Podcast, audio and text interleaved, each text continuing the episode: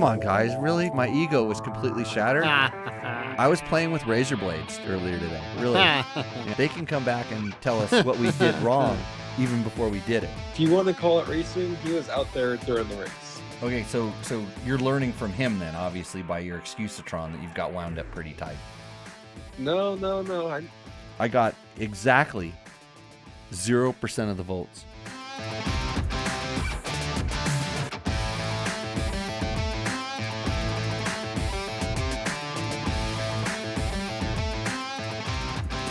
Welcome to Tech Talk Taco Tuesday. Oh, you didn't push the intro button? You didn't want to do the intro thing, Logan? I don't have many buttons over here because they got taken away. Oh, okay. So. I've got buttons. I got my favorite button right now. It's like this. Oh. Yeah. I knew that was coming. Welcome to Tech Talk Taco Tuesday number 206. My name is Jimmy Lewis. This is the show where we answer your motorcycle product related questions. Logan is pushing the buttons tonight. Jimmy Tyler is here to tell me that most of the stuff I say is wrong. Yeah, right. Hi, guys. And I didn't. Happy to be here. I didn't get a chance to get a good tequila before the show, but I'll do that during the ad break. I want to watch the show kind of like live. I like to look at it, and I can watch lo-fi hip-hop radio, beats to relax and study to. Spooky background jazz music in a cozy autumn cafe for Halloween, or I don't know what the other thing is, but we're not ranking on the live thing right now. It's a bunch of there's some of those sports things. YouTube Live or something. Yeah, I'll have to go find my own channel or something like that. Here we go. Look at this. Right, boom. Got it. Bingo. Okay, now I got to shut this off so I don't have to listen to myself. It's the hardest thing. There we go. Okay, so I have notes. You have notes with questions on it. Of course, this amazing show would not be possible without the help of some good sponsors. Of course, we have Yamaha. I put up the WR450 Stage 2 modifications video just before we came on the show. So that's done. I'm going to do WR250, the WR250F. Test video will go up real soon. Of course, we get help from Taco Moto. We are pushing the Rooster Endo a little bit farther, I think, into the future. We're stacking up the cash for the winner of the next one. All right, it's gonna be a fat bonus check for the winner of the next one. Although I just haven't had time to collect the submissions and stuff, and I know people have submitted it, but if you've submitted in the last 3 or 4 weeks. I don't know that person is actually paying attention to their submissions. So if you're like listening to the old shows where it tells you how to submit, that's probably the wrong way to do it. So because I haven't seen any of them, but I'll tell you the new way when we get stuff going. Of course, Tacomoto.co, they don't make a whole lot. They have a lot of stuff. They make tunes for ECU tuners. Yeah. So and all kinds of knickknacks. Of course, there's Scott Sports. Climb. Oh, I got some Scott Sports stuff. It's in a product testing section. Climb, DDC, Trail Tech, Fast Company, Bulletproof Designs, Double Take Mirrors, and of course, you can support us by clicking through our Support Us button on dirtbiketest.com. So, we'll see who's in the chat right now. I've owned 3 dirt bikes, and the WR250F is my favorite so far. It's a 10 for 10 machine, says Flynn 825.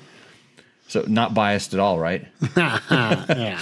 Yeah, he's listening to the show because we talk about Yamahas. I rode a KTM 500 a whole lot last week, and then I got to ride my WR450 just a little bit.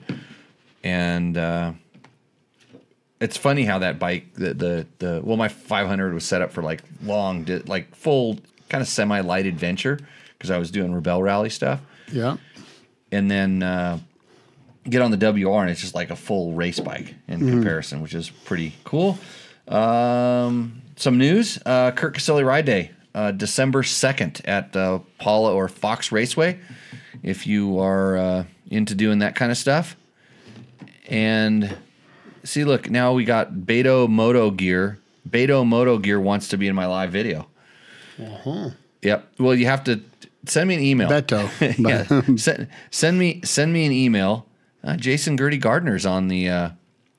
He's a guy I used to ride with. You know, I got a picture of a place we used to ride to.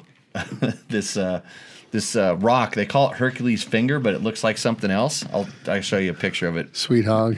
Yeah, maybe out in the middle of the desert. But thanks for joining in. If you're watching live, if you're live on the Instagrams and you want to switch over, we're on Facebook and YouTube. Not really on Facebook. Do YouTube just because. It's... Yeah, go to our YouTube channel. We're live over there. I'm on YouTube or Facebook. It's working. It works, but it wasn't. I don't know. Yeah, maybe. You know how everybody, some people say that they're watching the show and they go, "Hey, I can't hear the sound." Oh.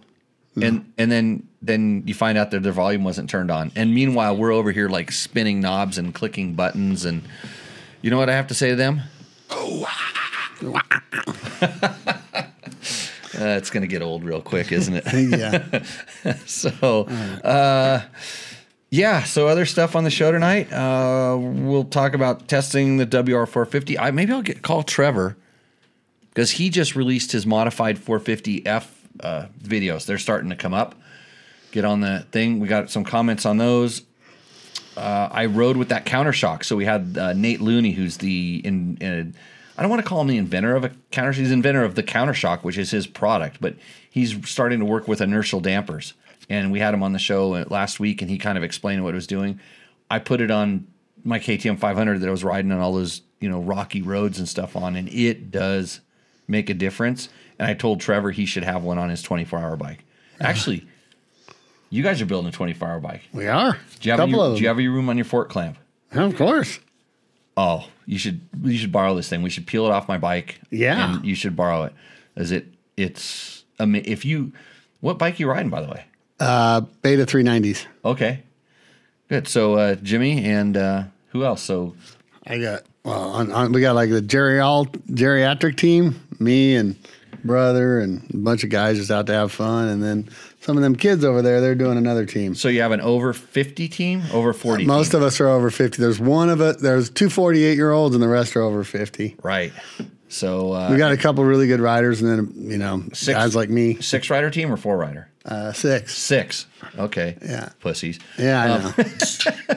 No, the pro teams are. I think when we did it with Dirt Rider, and we did a industry team. We were able to do industry. I think we did 6, but I was usually when I raced it, it was 4 riders, and that's hard. That's probably pretty hard. Like it's you're going to ride 6 hours. Yeah, in the course of 24, you technically, if you split it up even, you're going to ride 6 hours. It's not the 6 hours of riding. It's trying to find some downtime in between, because even though you should get like 3 hours off, essentially, if you're doing hour rotations or something like that, it's not enough to kind of like go to sleep. No. And nobody really wants to do double duty. Although we had some interesting cycles that we did, because some of us I liked riding at night, and I could do way longer stints, because it's usually pretty hot. It used to be a little bit earlier in the summer. So right now we're talking about the Glen Helen 24-hour race, which is, I wouldn't say the original 24-hour race, but it was one of them. It was one of the ones that's been going on for a while. And it's kind of a whole interesting thing. Oh, Trevor's calling in. Hold on a second. I'm probably getting all the information wrong. Here comes Trevor. Yeah, hold on. Hey, Trevor, you're going to make me hang up on the Instagrams. Give me that little clip over here. Trevor Hunter, everybody. Yeah, I'm going to plug Trevor into the phone here. Trevor, you're live on Tech Talk Taco Tuesday. Can we even hear him? Can you hear me? Yeah, I can hear you. Now I can. So all the people on the Instagrams, which I'm going to hang up on right now, just watched. They probably got to watch my crotch as I installed this phone. Oh, that's the show right there. Actually, why did it get so dark? It's probably too much data going through it or something like that. Okay, I'm hanging up on Instagram. You guys are going to have to come to our live channels. See you on the other side. And now. I don't even think that thing was worth saving. Okay, Trevor, so you obviously called what? Did your dad tell you that we were talking bad about you? No, I just figured. I figured get it out of the way early. Oh, get it out of the way early. You know you're going to have to beat Logan Tyler's team at the 24-hour. Yeah, I may not show up now, knowing that. I'm a little nervous. That's good. So is the Glen Helen 24-hour the longest running 24-hour, or the original one? Do you know? It's not the original, because I know my dad used to race. You probably raced it too. The 24 hours of La Fudd. Oh, Fudd, yeah. Yeah, that's right. I forgot about that. That was a full-on desert race. That was horrible. Yeah. So it was like 100 miles an hour for 24 hours, basically. I went down there and watched it once, and at that time I was kind of really wanting to go slower when I was racing. I was wanting to do enduros and different – I kind of was an enduro guy. I just wasn't in the desert racing. And I thought Baja was stupid, and that made Baja look slow. Yeah. So, yeah. That I mean, the average speed there was like near 70 miles an hour. Oh, my Lord. Yeah, it was fast. So how many times have you won, Trevor? Just the once. Just once. Just once. Yeah. Not as many as you. I think I've only won it once. Really? Maybe twice. I don't know. Isn't the trophy out in the middle of the isn't the big like display out in the middle of Glen Helen Raceway? Isn't that like, doesn't it have everybody's name on it that's won? Yeah, it has for the first maybe 10 years or so. So I'll go take a look, and we'll count out how many victories you have. Report back. I do know. I'm pretty sure Ryan Dudak is the winningest rider at that race with like 8 wins or something. Really? Yeah. Interesting. I didn't know that. I never would have thought. I mean, I know he was definitely capable, but I didn't know he did it that many times. Yeah, I know he's won it 8 times. I asked him, and I'm pretty sure at one point someone had said, like John or someone had said he was the winningest rider, and I don't think anyone's surpassed that I know of. He was probably on Ty Davis's teams. Yep. When he got started, and then when he moved over and started doing stuff with Honda, he probably got to be on their A team, because he was always one of the faster guys. Yeah. Cool. So do you want to tell us a little bit about what you've been up to besides editing videos all day long? I just flew back from Indiana, where I raced the Ironman, or I don't know if you'd call it racing, but I rode in the Ironman GNCC.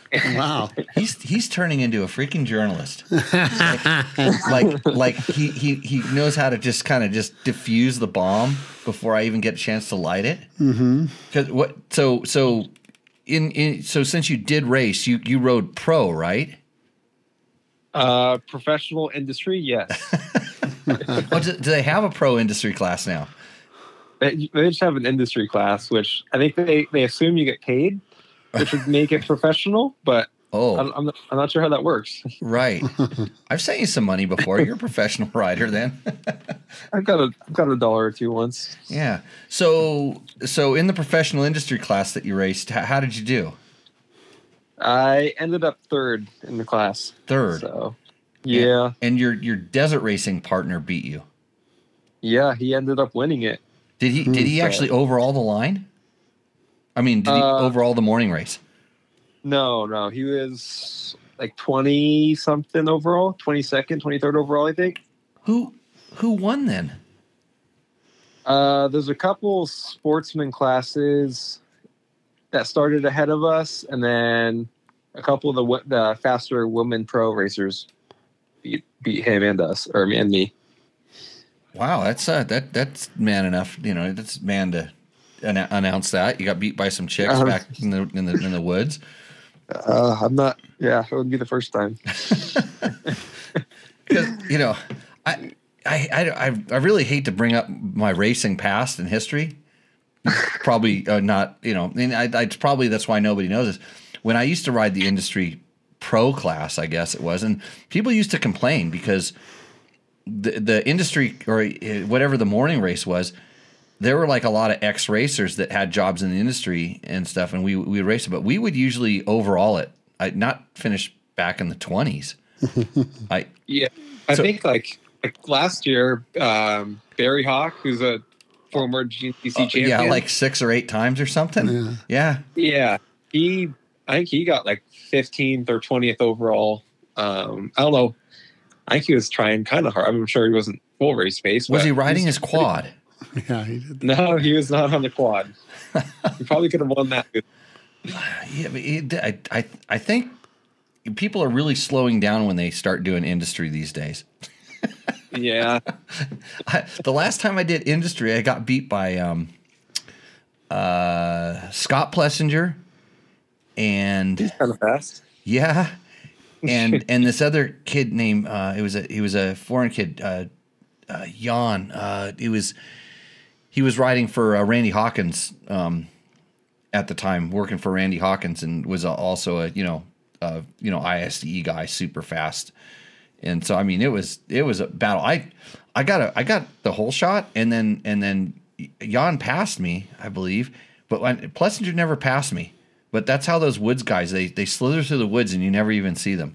But yeah, yeah, good, amazing times. I have a picture of that someplace. It was a muddy one too. So awesome. What did you ride? I rode a factory Husqvarna. Craig DeLong, who actually won the championship, the XC1 Open Pro Championship this year, I rode his practice bike. So it was pretty close to full spec race bike. And that didn't allow you to win? Like you're riding quite possibly the championship bike. And so, I mean, because everybody wants to, they think if they have, because it probably had, pretty good suspension. We'll call it factory suspension on it.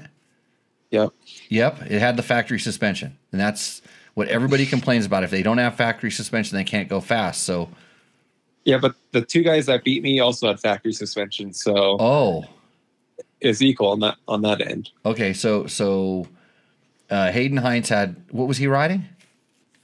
He was riding Ben Kelly's 350, one of Ben Kelly's race bikes. He's a factory KTM guy. And who was the other guy that beat you? Jason Lawrence. Former Supercross racer, right? Yeah. And so he's making waves at the GNCCs now. Apparently, yeah. And what was he riding? Yeah. One of the Phoenix Honda bikes, so like the kind of the factory Honda effort out there. And what is that, a 450?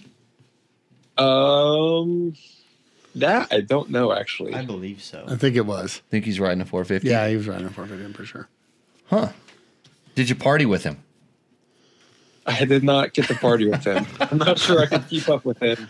I know I could not keep up with him. I have no idea. I have no idea what that guy does these days. He's a wild one. Okay, well so did your dad race? If you want to call it racing, he was out there during the race. Okay, so you're learning from him then, obviously, by your excusatron that you've got wound up pretty tight. No. I have no excuses. I have reasons, no excuses. Well, you just claimed that he wasn't racing either, and you came on saying you weren't racing. The problem is, if I had won the race, and then that put a lot of pressure on Craig to win the race later in the day. Oh, wait. So I was kind of trying to do him a favor. Wait, Craig rode in the afternoon? Yeah. For 3 hours? Yep. Oh, no, not my dad. I'm talking Craig DeLong. Oh, Craig DeLong. Oh, got it. Yeah. No, I was wondering about your dad, Craig Hunter. Oh, no, he barely survived the 2 hours. Okay, yeah, as expected. Yeah. Did you talk to him about his training program? Well, if you ask him, he already trains more than enough, so there's nothing I can do to help. Is he doing the 24-hour? Nope, he's retired, he says. Oh, after last weekend? He's been retired from this race for a couple years from the 24-hour. The last time he raced it, he didn't get on the bike for his last time. He made Brent get back on the bike. You taking notes here, Jimmy? No, I know. Have you done the 24-hour before? I haven't even done nothing. Okay, good. That's a perfect training. Your training program is you go and get lost out behind your house. Yeah. Or tip over and the bike lands on top of you. All I've done to get ready for this is I've hired a masseuse. Oh, okay. And a stretcher. Uh-huh. And that's that. I've been golfing. I know a lot of really good pro motocrossers golf, so evidently that works. Yeah. Logan, your training program is good at something. Ride once a week. Ride once a week. Yeah. These guys are on top of it. So 450, the The videos for the modified shootout are up or coming slowly.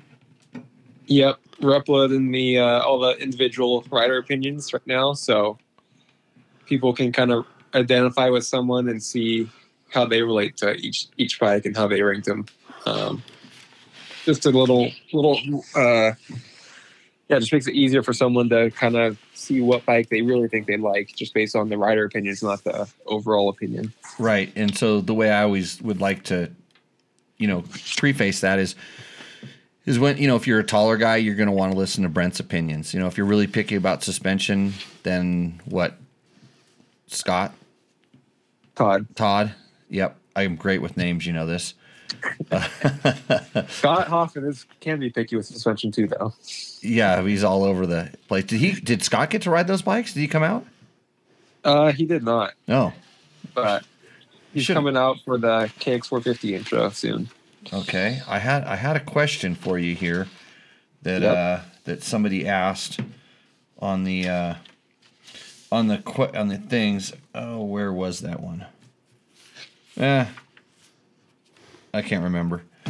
It was somebody that saw one of those videos and then had a question. This is it. No, let's see. No, next. No. Oh yeah, they said they commented Richard Diva Otanen. You know who that is? I do not. No, I thought he was making a slam on you because he said your next ride is a wheelchair, which is a mean-spirited thing to say. He did put a happy face emoji, but is that a happy face or a crying face? He's a dick still. Yeah, I looked at his YouTube channel and he didn't have anything there. So let's see, testing. Okay, here's the one I wanted to say. So some tech guy 666. Means he's evil, right? Yep. The devil. Yeah. Bobby. So he says the best dirt bike channel around. And he says testing after modding is the only way to test that really counts. How do you feel about that? That's very accurate because obviously every single bike always has to have modifications, right, Jimmy? There's no perfect bike. Yes, correct. But how do you modify a bike for everybody? You don't. Yeah, well, I mean, modify it for yourself. Every once in a while, everybody will complain about something, like tires, a hard seat, horrible bar bend, where some manufacturer just really messes stuff up. Very rare these days, but this kind of stuff does happen. And then that's when you modify it for everybody. Then actually what I would do is I would go test let's say it was a hard seat. I would try to get a few different seats, put the different seats on them, and then describe how much better or what they did, what the different takes on it were. Because I think the only way you can test bikes is stock, the way that they're delivered, because that's the only consistency in it. Yep. So when and I mean, I kind of I get where you're going with the modified stuff. You kind of like doing it, and then because you're going to go race them anyways. You're just building race bikes for yourself. In a sense, yeah. So you got to modify them. So you got to. And when I take on a project bike, as opposed to doing like a modified shootout, I do the same thing. I just put my crap on it, for lack of a better word, and. So I'll what I'll do. What do I do? Come on, Jimmy, guess. Oh. Start from the top and work your way back. Oh, we're gonna put flex bars on there for sure. Right, got it. Yep. Yeah, flex bars, a sponsor of the show as well. Yeah, often put Rekluse in there. Not a sponsor of the show, but often happens. Yep, that's in a lot of my bikes. Usually put a gigantic ass gas tank on there. This is also thing. IMS gas tanks lately. Been putting a lot of those on bikes. Yeah, Kendas for sure. Most of the time, put Kendas on. Actually, haven't had to do that on the WR yet, but they usually end up there. Not a sponsor of the show. Come on, you're missing the golden. The what gold, am I missing here? Thing. I know. I feel like I'm totally missing something here. Steering stabilizer. No, Scott's. Stabilizer. Yeah, right. And it's mostly Scott's out there. There's every flavor out there, but they're usually Scott's. Yeah, Trevor likes a different kind, but I like the best ones. Right, Trevor? Yeah. Really? You didn't say no comment. I mean, you like a different one, yeah. Did you put you like a different one? I like that. Good answer, Trevor. Did you put steering stabilizer on any of those bikes? Every bike except for the Yamaha, because Yamaha didn't need it. Every bike can use one. It doesn't hurt anything. I have a Scott's one on mine. So you're racing the 24-hour without a steering damper. Yep. Oh, wow. Me too, I guess. That's how good this Yamaha is. I didn't think about that. Oh, you forgot about it. Hey, did that Beta that you guys raced a few years ago have a steering damper on it, Trevor? Ooh. And would that mount be in the box? I'm trying to think. So that we've ridden 3 Betas over the years. Yeah. And the 2-stroke. Actually, we've ridden four Betas. Wow. No, 3 Betas. The 2-strokes always have had to stay wiser, but I think the 430 RRS is like their dual sport bike. Yep. It was literally stock except for tires, and they put stiffer springs in just because they were the heavier riders. Yeah, I think didn't they ride it to the race too? Yeah. Yeah, that was who did that. Yeah, they rode to the race. That's funny. So I'm pretty sure. I have to go back and look. I'm pretty sure there was no steering stabilizer on that bike either. Hmm. Yeah, as I know, I have a box up there of Beta parts from Trevor just dropped a box off. He says, this is all this leftover stuff. And when you race a bike in the 24-hour, there's a lot of shrapnel that falls off. So I know I have a large tank for the 2-stroke. And there's a set of wheels that looks like somebody took a sledgehammer to them. Yeah, good times. Well, okay, that was it for the question. Actually, somebody asked about the XT 225, 230, XT 230, 225, 230, 250. Oh, that thing made it bigger. He says, "Is it a great bike for?" No, that's the other one. He says, "Would someone 6 feet tall and 180 pounds be uncomfortable on this bike? I have a Yamaha Grizzly and really like to stay with Yamaha." But not if it doesn't fit. Never ridden a motorcycle before, so intrigued by the off-road and on-road ability. So I'm just going to say going in the Yamaha brand and wanting on-road and off-road, you're kind of limited because I think it kind of it stops at the XT230 and jumps to the Tenere because they don't make don't they make a WR250R? I don't know if they're still making that bike anymore. Yeah, I don't know. Yeah, so it's a big jump with Yamaha, but obviously there's a lot of. I responded back to him and I said, at that size and weight, if you're just learning to ride a motorcycle, it's going to be a great first initial. It's going to be easy to ride. You're going to be able to ride. It'll be fine, but you're going to outgrow that thing so quick. Yeah. So I kind of said maybe someplace, go someplace else. But then on the other side, on the KTM 150, the question is great for a beginner at 6 feet, 225 pounds. That's me. Exactly. No, it doesn't have enough power for that. I'm fat. Yeah. And these are the kind of questions a lot of times you get. Like, guys are just kind of confused about the... Yeah, I mean, it's a good question. It's a great question. Well, the good thing is there's so many different bikes and that kind of thing. But when you're that big, and I just think that whatever they're riding, they want to put both their feet on the ground. And they want to feel like they can really put their feet down. And I always ask people, it's like, do you want to ride with your feet down? and then when you weigh that much and you're asking a little engine to do it, I mean, you can ride a bigger bike that doesn't weigh that much more. You know what is probably 15 pounds to go to a 350 or a 500. Yeah, or even just a 250 2-stroke or 300. Yeah, bikes are physically the same size.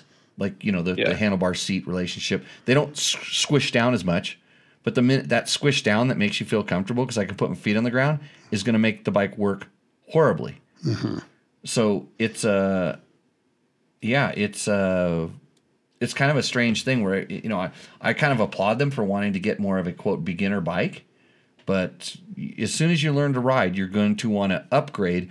and I always say don't buy too much motorcycle because that can be a little bit of a problem. They're hard to catch up with. Yeah, you got your bike, and now I'm going to modify it. I'm going to start modifying it, and you're just modifying a pig. It's just something you're not going to be able to get what you want out of it.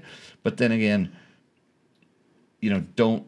If you're going to get something that's like small and beginner, get it, use it, and sell it, and then buy. So don't modify. It's my thing. Just leave those things alone, or just find an older used. The used market is full of stuff that's probably pretty good. And then on that KTM 150, how is that compared to the KTM 150 from 2019 with a carb?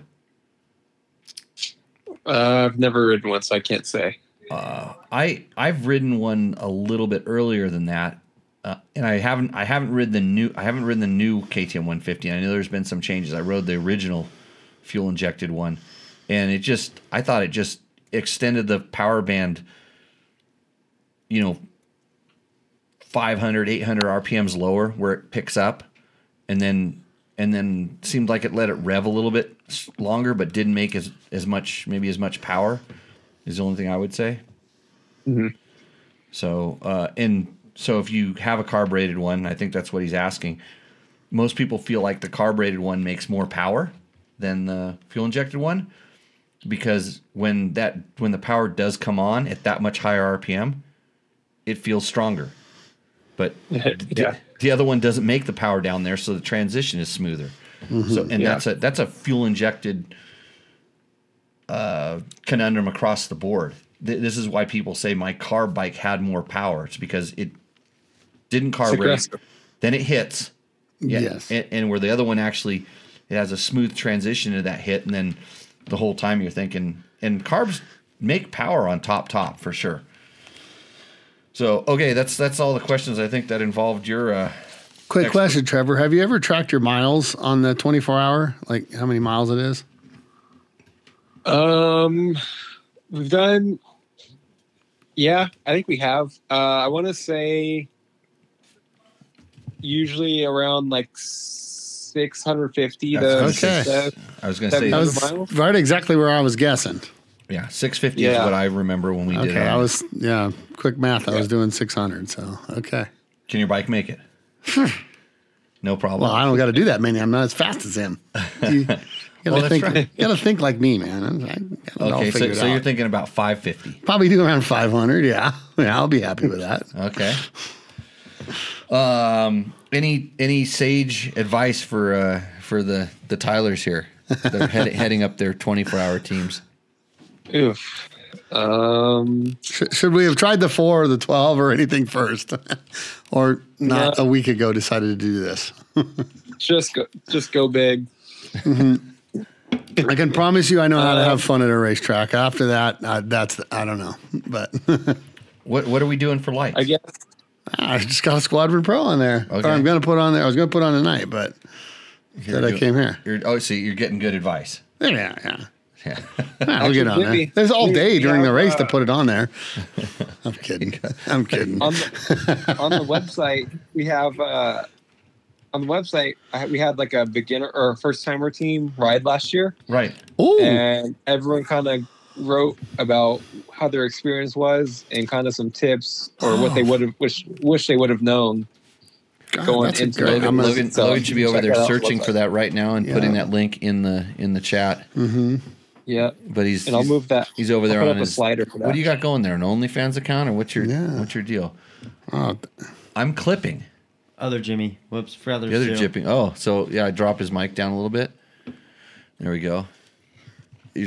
You're sending that information over the internets. Okay. Well, thanks for coming on, Trevor. Tell your dad that I'm really disappointed that he's teaching you how to not show up as a racer. I expect more. Next time. Are there any? Are there a lot of good teams at the 24-hour?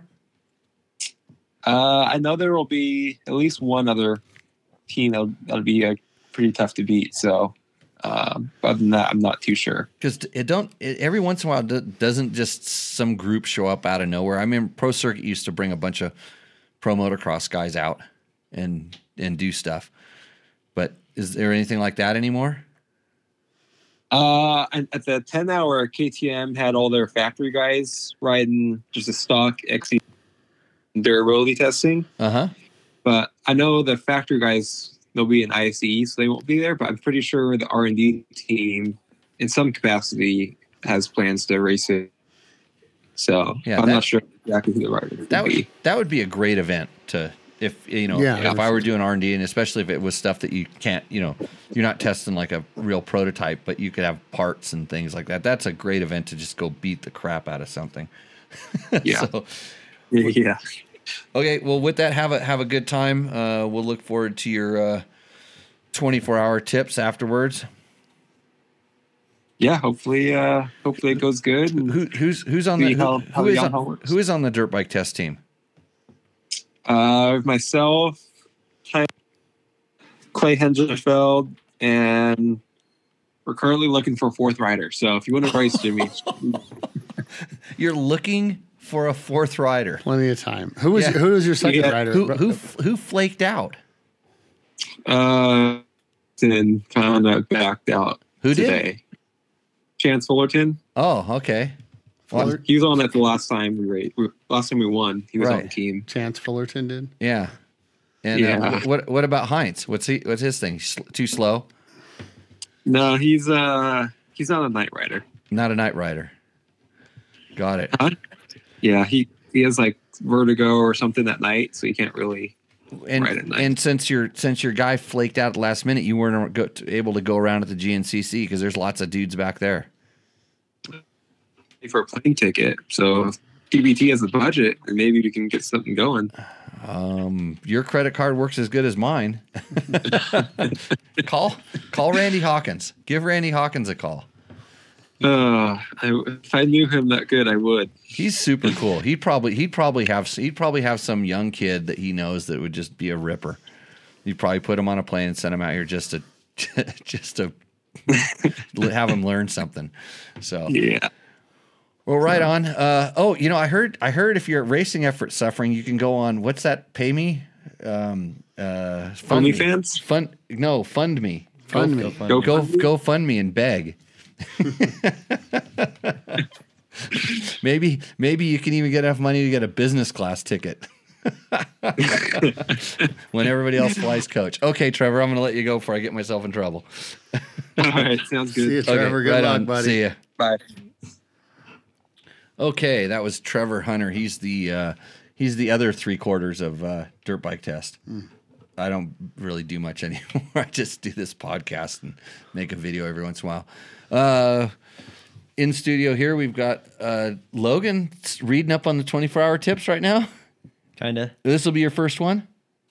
Yeah, my first 24-hour. Yeah, and TJ's over there next to you. He can only hear half of the discussion. Yeah, it's going on. There's like an extra headphones here. Oh, thank you. Yeah. Have you done 24-hour? No, I haven't. Nope. Are you on his team? Mm-hmm. Uh-huh. You're the main rider. Yeah. He's the endurance guy of our endurance team. Guy. Got it. You better have him read those tips too. So we're going to start hitting our questions here. All right. What else? Oh, I know I was going to you got some chat ones? Yeah, bring them in. Answer the chat ones. Or ask the chat ones. Jimmy will answer them. Yeah. Should Yamaha bring back the W? There's a 90% chance Jimmy will answer them. There is, yeah. Asher asks, should Yamaha bring back the WR250 to compete with the KTM 300 XCW, or does the YZ250X fill that position enough? Yeah, that's not a... Is that a comparison? I don't... The 300 stands alone, in my opinion. Well, it's a three... You said 300 or 350? 300. It's all two-strokes. We're talking about two-strokes. The 250... I'm guessing. They had a WR250 two-stroke? Well, a long time ago. Right? Yeah, so YZ250X they're not gonna make a WR. I mean, that's a long gone thing. I mean, like the WR was the enduro bike. It was mm-hmm. like it came with a headlight. Did it ever come with a headlight? The two stroke? I know we used to put them on. You know it I think it did. No, it it did. It actually came with the headlight, because I remember we used to always put them on. It had the ignition stuff inside of it. I didn't know that it actually. I can't remember that it actually had the stuff. But no, there's no chance. And really between 250 and 300, it's kind of torque versus RPM. I wouldn't say that a 300. I mean, you can make a 300 like way faster than a 250. It's just you can, but then they start working more like a 250, and they're not what they're supposed to be, that kind of rideable, and they get a little kind of, they turn into an open class bike. There's a reason why, as much as everybody would like to believe, that 500s are gone. They were hard to ride.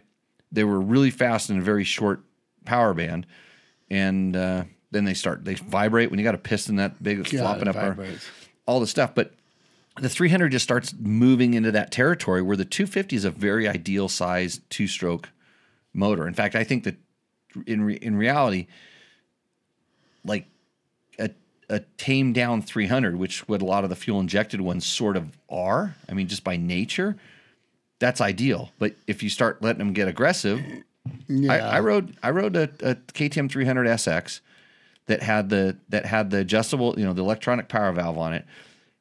And they said, ride this, because we were complaining, the map should be a little bit different, make one a little more aggressive. They go, well, ride this. And I rode that. Mm-hmm. And I'm like, holy shit. Like, that's what this thing will do. I'm like, yeah, put that map in this bike, just because in America, we want this. I mean, it's completely not usable. It was over. It was a little bit over the top, and they were like, no, we can't do that. I'm like, oh, you should. That should be map two. That should make it that. So that's what I think they should do with maps. Super hard to ride. Very horrible, really bad lap times, but really fun. Even on a motocross track. It was at Kauai, and it just you couldn't go around a turn properly, because it'd snap and take it out of the line. Snap. I mean, if you finally got it straightened up and there was really good traction, like it was loamy. It was awesome. Right with a 450? Oh, yeah. Okay. Oh, yeah. Easy with a 450. Yeah, okay. Yeah, and very sudden, but it was unrideable. Yeah. So, Okay, next question. So, yeah, they're all good. Finn asks, you mentioned that changing the muffler on the WR450 makes a big difference. If you're just a casual trail rider, is stock good enough? You don't ever have to repack it, and it's quiet. So you really don't have to repack four-stroke mufflers that much in general. Someone was asking me the other day. They said, hey, I'm going to repack my muffler. And I'm like, how many hours on it? He's like, oh, like 50. And I'm like, don't touch it. Unless you're running like a known loud muffler and you're really stuffing it with some sort of sound reduction type of end cap that just traps the heat, then you probably shouldn't have to repack a four-stroke muffler unless it's a big open. Actually, it's not really the opening that matters. It's the perf core.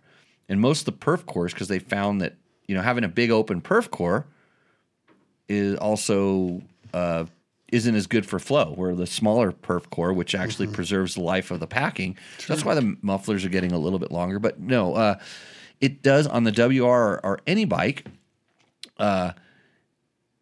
that's like an EPA compliant bike, something that passes, 82 decibels, I think is the EPA off-road sound test. It's very, very quiet. 82, 86, Chris Reel could probably tell us exactly what that is.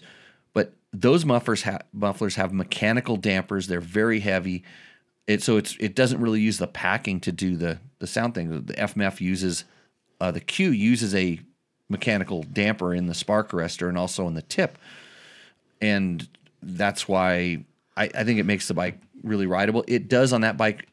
The Yamaha WR stock muffler on the 250 and the 450 are, I would say, stock with that pea shooter in, are ridiculously restrictive. When you remove that thing, they're, I would say, quite restrictive, and so just going to a muffler really does change it, and it changes it so much. If you just leave the standard map in there and you put the muffler on it, I have to tame the power back down, because it's not a quote off-road power band. It kind of goes into a motocrossy, kind of racy, and especially with the ECU. The ECU is just like an FX, and the FX is aggressive. So Yeah, it makes a big difference. But like this weekend, I'm going to ride the WR when I teach class. I'm putting the stock muffler back onto it because for that, it's quiet, it's tame, it's easier to ride. It's it's all good. I'm not doing sand hill climbs or sand tracks or anything like that. So, yeah. You are? I am. I've been to very few classes where you haven't done what you said there. I was going to say, you do all that. Sand hill climbs? Sand hill climbs. There's no hills here. Little sand tracks. You could coast up those sand hills. Yeah. Yeah. But yeah, they're not like hill climbs. Did you watch the video of me riding in the dunes, Logan? I did not. Oh God. Can never get the kids to pay attention. Huh. Yeah. These guys. Really? Okay, next question. Facebook users asked, are you familiar with anyone on the East Coast worth mentioning that does basic classes for enduro beginners? No, not off the top of my head, like for beginners, but I know there's a Rich Lafferty, who's Mike Lafferty's brother. I know he has some schools back there, and he does focus kind of a little bit on racing, but I have seen him do kind of entry-level classes before. I've seen it kind of pop up on some of his feeds. I don't know if he's teaching currently. But the best thing to do is to go to motorcyclecoaching.org and search there because they have a website that it's by region and stuff. And so you can type in and they'll put a list of the instructors are all kind of certified in a certain way. It doesn't mean they're a good coach. It means they're a safe coach.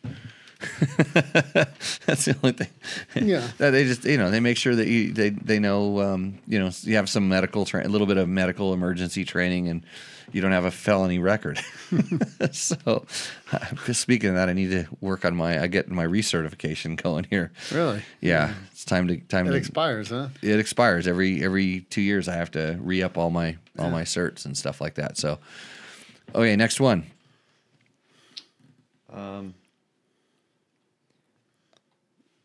What about the 24 muffler looks smaller? Maybe they no longer have to comply with EPA on the Yamaha WR. That is incorrect. I think they've just found out how to package everything a little bit tighter on those. But it might be a little bit smaller, but not a lot.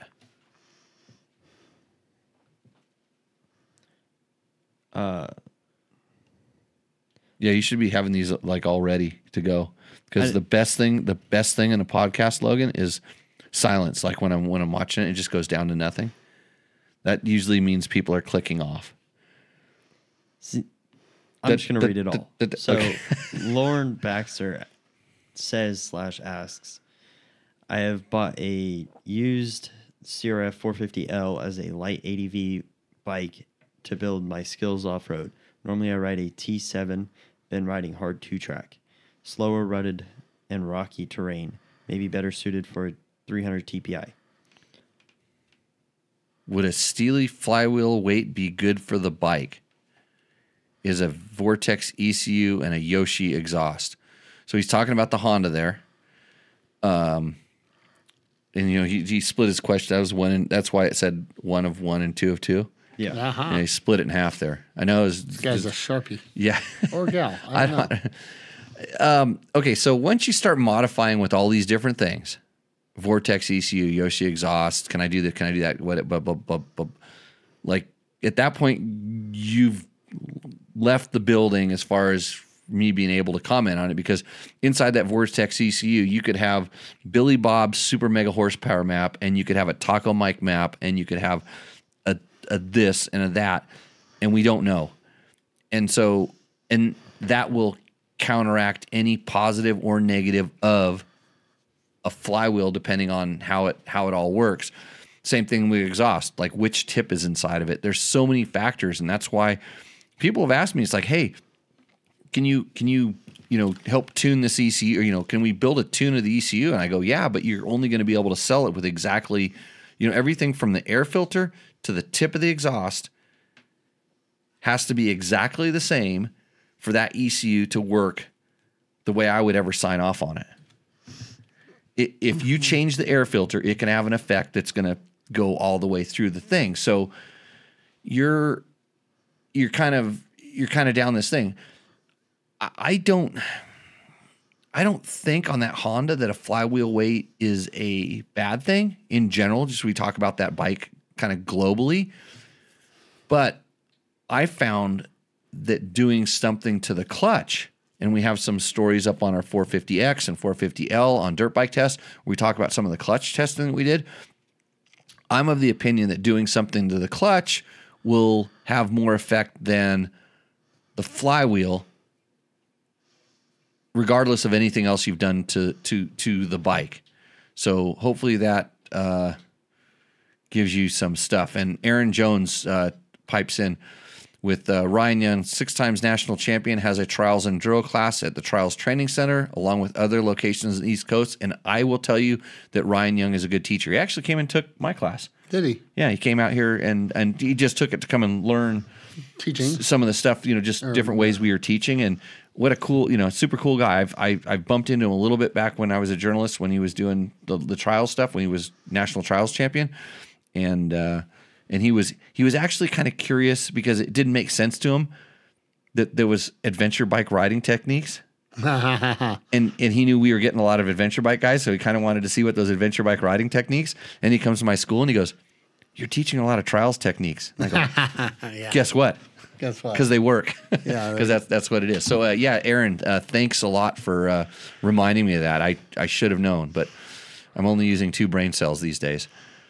And he's just looking for rideability. A good choice is Gregory. But he does say, would a 300 TPI be a good light adventure bike? I say no to that. As an adventure bike. No, a 2-stroke never adventure bike. Never adventure bike. I mean, there's always... 450L is a better light adventure bike. 2-stroke, as he says, it gets rough for him, which may be better for that. But right. A 2-stroke is a trail bike. You're going riding on single track trails, and the gnarlier the better that bike shines. Sure. You know, once you start getting on like fire roads and stuff, then okay, now we open the door into 4-strokes. And yeah, maybe you could ride your Tenere on the fire roads, but if they get nasty, maybe the Tenere is a little difficult, and the Honda would be able to kind of span those gaps. But yeah. Yeah, for light adventure, I'd say the Honda. And we're having problems with spell check. Evidently. You should try talking. It's even worse. Me? No, me. Oh. Oh, yeah, me. Like talking. I can barely even pronounce that word. Oh, yeah. You're trying to hold it back. Yeah. You got to answer these questions? Let it rip. So, what was he looking for on the... 1-Up or 2-Up. What does B Falco 71 want?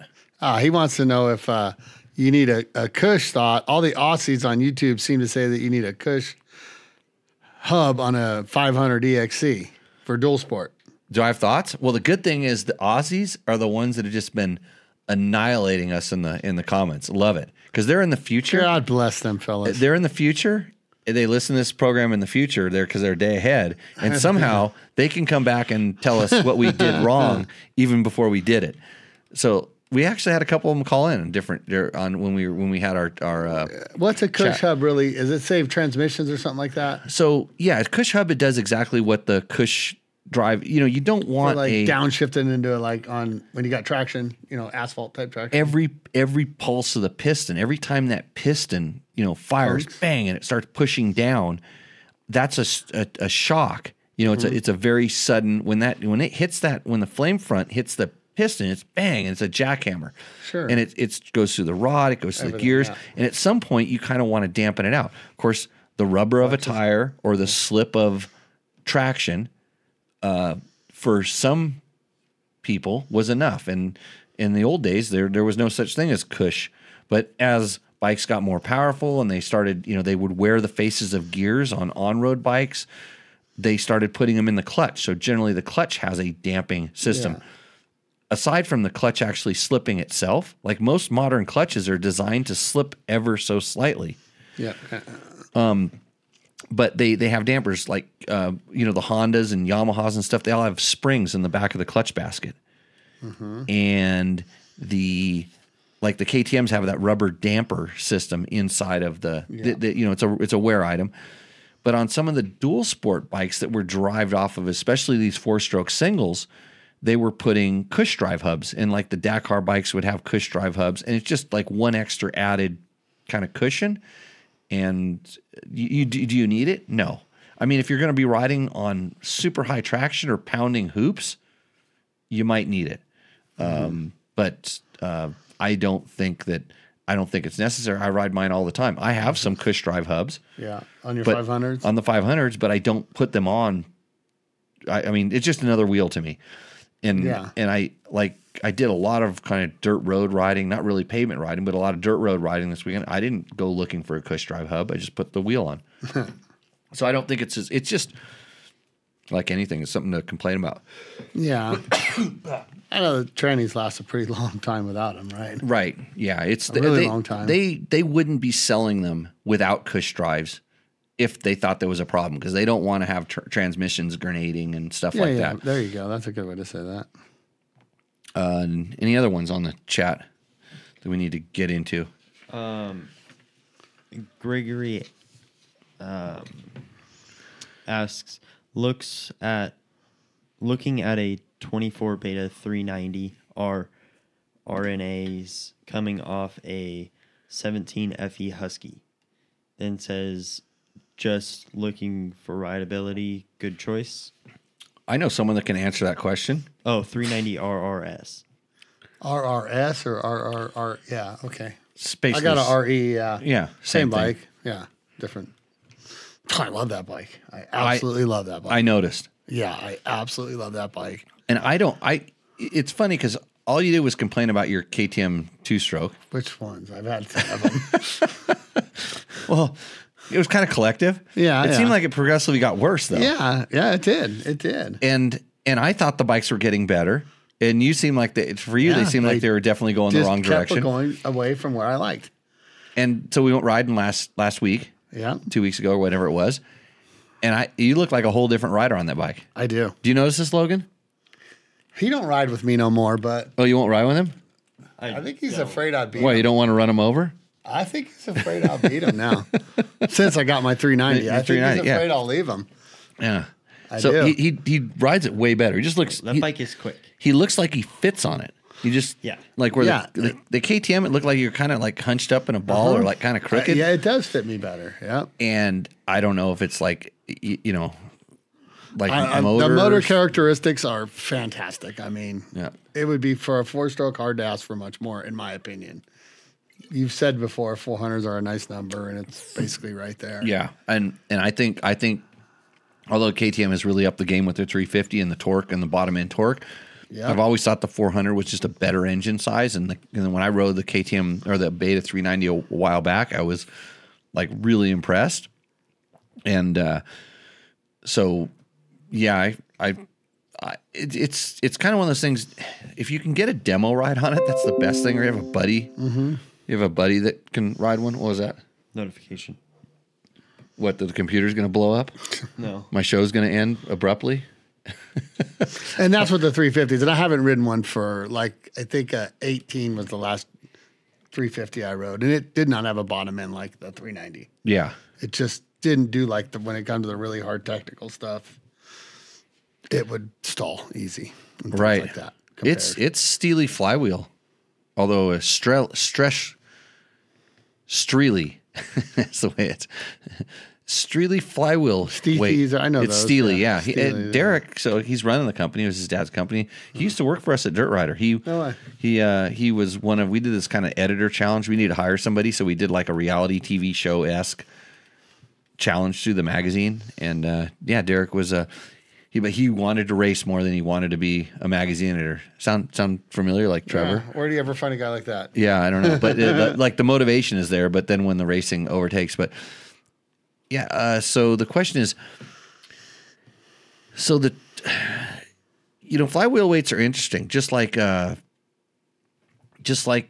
clutch weights or, increasing the going to a heavy tube. There's all these things that affect kind of the rotational stuff on the motor and when they get spinning, what they do.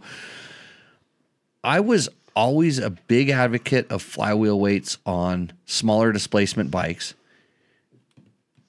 but not on bigger ones. And so when you go to 450, to me, that's like a bigger bike. And I always want to reduce the rotational mass in there. Mm. And you think about it, the crank's part of that flywheel. It's connected directly to it. And so you're just increasing crank mass. And because that weight gets so heavy as the bike revs up, which some people want and some people don't. But I think there's enough in there on a four-stroke. And the benefit you get at low RPMs is so counterproductive when the bike starts spinning, you know, because it makes it hard to maneuver. Mm-hmm. And I ride four strokes at low RPMs. So because I don't want that extra effort I have to put into, you know, I'd rather click it up a gear high and have the bike more nimble. And I don't think people think about a lot of this, you know, a lot of this stuff when they do it. But does it help with traction? Yeah, not as much. It depends on where. It depends on what RPM you're riding it at. If you're riding a really low RPM, it can actually be kind of counter because it like big motor. It's like the pulses are accelerating and decelerating. So, yeah, engine is running fine, no stalling problems. For traction, I would look someplace else for traction. And a lot of times, it's something as simple as gearing or just. And a lot maybe of times like a 120 instead of a 110 or anything like that. Tire. I mean, all the obvious stuff, tire pressure, just things like this. You know, it's funny. You're talking to somebody and they may be running 18 pounds in their tire, and I would never run 18 pounds in my tire. I mean, like 14 is like a max for me on an off road or a dirt bike. And then it's like, just do that, and they're like, they want to get anything. Or you're talking to someone who has bought a ECU. That was tuned on a dyno, and they never ran it below. Yeah. They never ran it below 4,000 RPMs in the dyno, maybe 35. You know, so from 2,000 to 3,500, which is where they're riding the bike the whole time, it's running kind of like an on-off switch. Yeah, and then but he's not stalling, so I'm kind of going that's not a problem. But traction, at that point I'm going to go with more tire suspension. Think about that. But if you're turning your throttle and all of a sudden the bike's spinning, quieter muffler usually helps. I mean, that kind of slows that kind of stuff down. Sometimes the pole wheels, like a G2 throttle tube can make a big difference. Yeah. Yeah. That's a good suggestion. And Gregory's going to go the Beta demo ride in January is for me. Yes. There you go. And you know, a lot of times those demo rides are pretty cool because they don't advertise it. But if you go to a demo ride, they collect all your information because they want to send you stuff. Sometimes they'll give you like $100 or $200 off or like some sort of a discounted deal. Or you go to the demo ride, then you can get like some stuff when you buy the bike. You know, because at that point they're confident in their bike. They know they've got you. They're just going to put one other nugget in front of you. So if you're thinking about buying a bike and there's a demo ride in your area, I highly suggest doing it. And if they have different models, you know, from the same brand, of course, but try a couple different models because maybe what you were thinking isn't the right one. Yeah, yeah. If you're 6'8" and 250 pounds and wanting the KTM 150, maybe you hop on the 350 four-stroke and go, I can't believe that this was my bike. I can't believe I can hold on to a 350. Right. So, Troy Hicks says the KTM 350 secret sauce is a 366 big bore kit, EXC crank, and XCF top end. That sounds like a lot of work. Mm-hmm. Why don't you just ride a 350? At that point, buy a 390.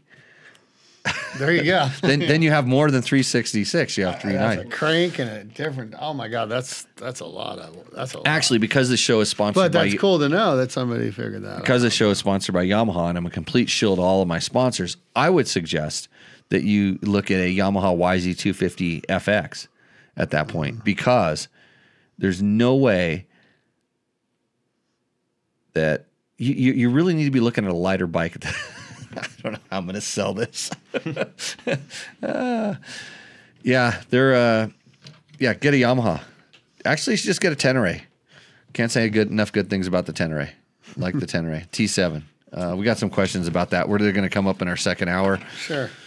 So, do we answer most of the questions that went through the chat, Logan? So far, yeah.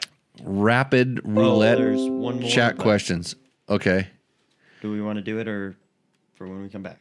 Gregory says, cool, I dig merch. Well, speaking of merch. We got merch. We have a Tech Talk Taco Tuesday t-shirt that's completely designed. Everything about that t-shirt is 100% ready to go other than my janitor can't figure out how to make the form work to make the t-shirt buying process a little bit easier so that the guy who works in the shipping department. That's you, right? Yeah. Jimmy fills all those blanks. That makes it, all work. And he wanted to go riding on the day he was going to work on all that stuff. So with that, Gregory, we will try to get you some, help you out with the merch. Hit the merch button. Were we going to explain the high speed and low speed compression on the shock? That's the only other one. Do we have an hour? No, that is on. So Dave Donnelly, I do have that on my notes here that we're going to hit after this. So for sure, are you ready to hold on 1 second, Logan? Oh, I don't have a button for it. Oh, you don't have a button for that one. I'm in control. I'm fully in control of the show now. Yeah, I don't have a button at all. Okay, everybody. These are the most important words you're going to hear. The defending champion, the all-new Yamaha YZ450F.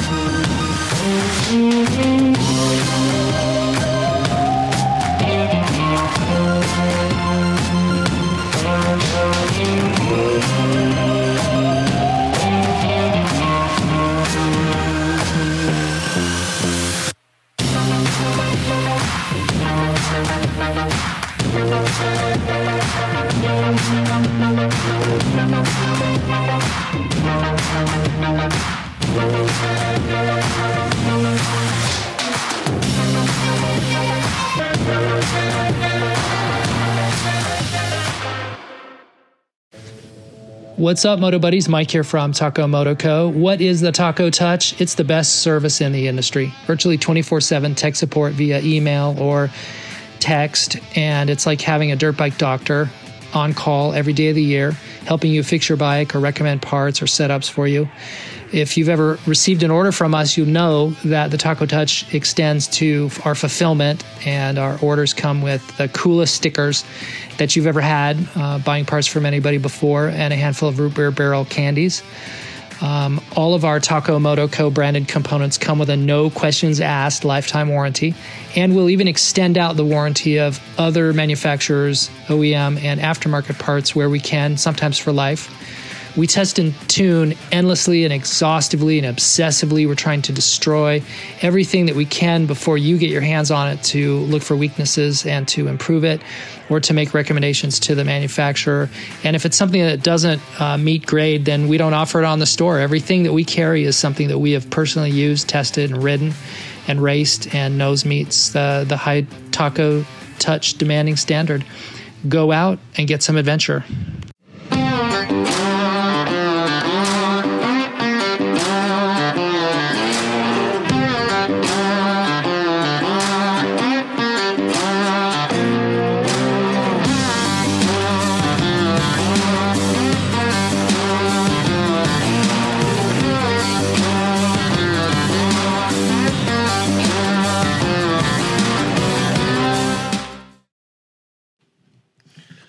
Okay, welcome back to Tech Talk Taco Tuesday. Thanks to all of our sponsors that are supporting our show. We couldn't do it without them. I wouldn't do it without them. Chill. I like. Actually, every one of those companies is really good. They've been good to me. They make good products. I need to call Bulletproof Designs because I need to get some stuff for my WR. But Double Take Mirrors, Fast Company, Trail Tech, DDC, our original sponsor of this show, Climb, Scott Sports, Taco Moto, Yamaha, and, of course, my boss at JimmyLewisOffroad.com lets me spend the time here tonight. If you want, actually, if you're listening to this show and it's not Friday yet, you can become a better rider by Monday. So I had this whole read that I was going to write, but I didn't. If your riding is spooky, don't be scared. Come out and take the class before Halloween. I promise you won't regret it. Yeah. I mean, it'll change. Even if you're good or think you're good, it'll change you. It's not rocket scientists, but what I tell people is nobody's confident enough to teach the stuff that we teach, because the stuff we teach really makes a difference, but we're putting the burden on you as a rider. We're giving you the information, the stuff you need to practice, that unless somebody tells you to do it, obviously you don't do it. And then, hey, remember when some like 55-year-old guy beat you at some race and he hadn't raced for 15 years? You? Yeah, me. Yeah, I don't like to talk about my racing much. You're like an A rider. You win A ride. Yeah, I'm going pro next year. Going pro. Yeah. And some old dude using techniques that he teach. You should come and take my class. I think we should. Actually, you can come out and teach. Actually, you got to take the class a few times, because I could teach you everything you're doing wrong, because when I was riding behind you, I was laughing because I was watching how much muscles you were using, as well as hitting a lot of things you shouldn't be hitting because you should have steered around them, but you're trying to go too fast. It's what happens with everybody, trust me. Yeah. It's a common problem. It's a common problem. Yeah, that's what I struggle with. But, well, you ever heard the term slow down to go faster? Mm-hmm. Has anybody ever told you how to do that? Mm-hmm. They tell you to do that, right? Mm-hmm. Have they told you how? No. Yeah, that's what I know. $1 million question, right? Because at one time I was called the fastest slow bike rider in the world, because I was always racing 125s and doing stuff on mini bikes and XR100s and things. And then I had the opportunity to ride the fastest dirt bikes ever, twin cylinder rally bikes, and I learned that all those techniques I was using on the slow bike I could use on my big bike, and I only had to use half throttle. Mm-hmm. And then when I had the chance to turn the throttle wide open, which when I moved up from 125s to 250s, I never went over the handlebars so many times because I would hit stuff. I crashed going uphill, going over handlebars all the time. That's great. Because like the 125 wouldn't go that fast up a hill, but a 250 would. Right. And he just did cartwheels. This is like gnarly. So anyways, Victor wants to know, how was your ride in Caliente? Fantastic, Victor. Yeah, it was good. Did the Axel Pearson, he's going to ISD next week, I think. Did his, benefit ride day and just barbecue and stuff. It was super good. Yeah, those are those kind of rides. Had a super great, it's his backyard, so he knows some really good trails there. I recommend if you know some of these guys that are going to ISD, and of course it's a little bit late now. It's a good way to help them out. They're good people, man. They'll do like rides, like the Pearsons. They do rides to do that. There's one of my sponsors, Fuck You Racing, sponsors. They don't call it that. They call it the good team with the bad name. Yes. They send a team to the ISD every year. Okay. Those guys, you can check on the interwebs and find where to buy T-shirts. It may be a little late for that at this point, but ISD is coming up. That's going to be a good time. It's going to be awesome to see the Americans do good again. Yeah. It's a big deal. It's very patriotic and stuff. Right. So we're going to start getting into our bigger questions, but not before we talk about the Hot Shoe Hall of Fame. This is Gene Wood's. This place is cool. Hot Shoe Hall of Fame. This is a hot shoe, and not like the real hot shoe. This is actually one of the shoes. So what he does is he runs it as a charity, and so he buys these shoes and he gives them to the people in need. And there's a lot of people in Vegas running around without shoes. Oh, boy. And he tries to help those guys out. And so this year, I think they announced the date. It's late January. It's at his go-kart track, which, by the way, if you ever are in Vegas and you're going to go to Fremont Street, hit me up. I can get you a discount for racing, quite possibly the slowest go-karts in the world. Oh, my God. They're not easy to drive, though. It's like super drifting. And drifting karts, that night we were doing Mario Kart, yeah, Mario Kart. But they're actually not that slow. No, they're fast enough to like slam you into the wall pretty hard if you don't know what you're doing. Oh yeah, I had the fastest time of the month that night. You cheater! No, I didn't cheat. Cut the track. No, I didn't even. We didn't. I didn't even get a special car or anything like that. I didn't cut the track. Fastest time of the month. He sent me the printout. Wow. Like that. He took all the ones out because sometimes people do donuts over the line, and he knows what a fast time is. And yeah. it wasn't great. Like it was 17.1 or something. I think you could get down to like 16.8. But yeah. So I think I'm going to start hanging out down there with Formula One coming up there. I'm trying to get my name up there so everybody sees my name. Maybe I'll get an offer to drive a Formula McLaren One car. Knock on your door. Come knock. And in case one of those guys, in case the reserve driver goes out, they might. Yeah, yeah. We got to go ride our bikes around down there, like see all the BS that's going on. Yeah. I saw some videos of some. I can tell you one thing: I almost guarantee they won't renew that contract. A lot of locals aren't too happy about that. Not happy and not buying tickets. Yeah, so if you're in the island of that, you have to go over like special made bridges just to get into like the casinos that are in the middle of that thing. Huh? The room prices are going way down. Everything's going the wrong way that they expected. So boy, when they got. What hubris or whatever you call that? They think they're better than God or whatever. Yeah, yeah. Well, that attitude doesn't always fly in Vegas. We got a lot of good stuff here. You ain't that special. Yeah. So no, I want to go ride my bike around just to see what is going on because some of that stuff they're building is permanent. Some super moto wheels on there and have some fun. Super on my e mountain bike. Yeah. Brand new bicycles. Payment. Yeah. Just go ride bicycles around there. So. That way we can get kicked out, and it's easy to do. Yeah. Dave Donnelly says, shout out to Taco Moto for their ridiculously fast shipping. I wanted to add my order 2 hours later, but it was already shipped to me. Add to his order. That's Logan's riding buddy who ships all this stuff, I think. Oh, really? Yeah, good. No, Taco Moto, tacomoto.co. I know. So the reason I got involved with Taco Moto is Taco Mike, so Mike Spurgeon. He... I don't know, somehow he posted someplace this sort of like this KTM 500 white sheet and you know me, no modifications, leave it stock kind of guy. And he's talking about all these different modifications, but he did a step-by-step, if you want this, do this, if you want this, do that. And even though he was selling this stuff, he was blatantly honest about what it did and where you want to go with it. And I maybe he understands marketing better than I do because I don't think in marketing, I don't think honesty is the best policy. And sometimes I'm always a little bit, shy of that.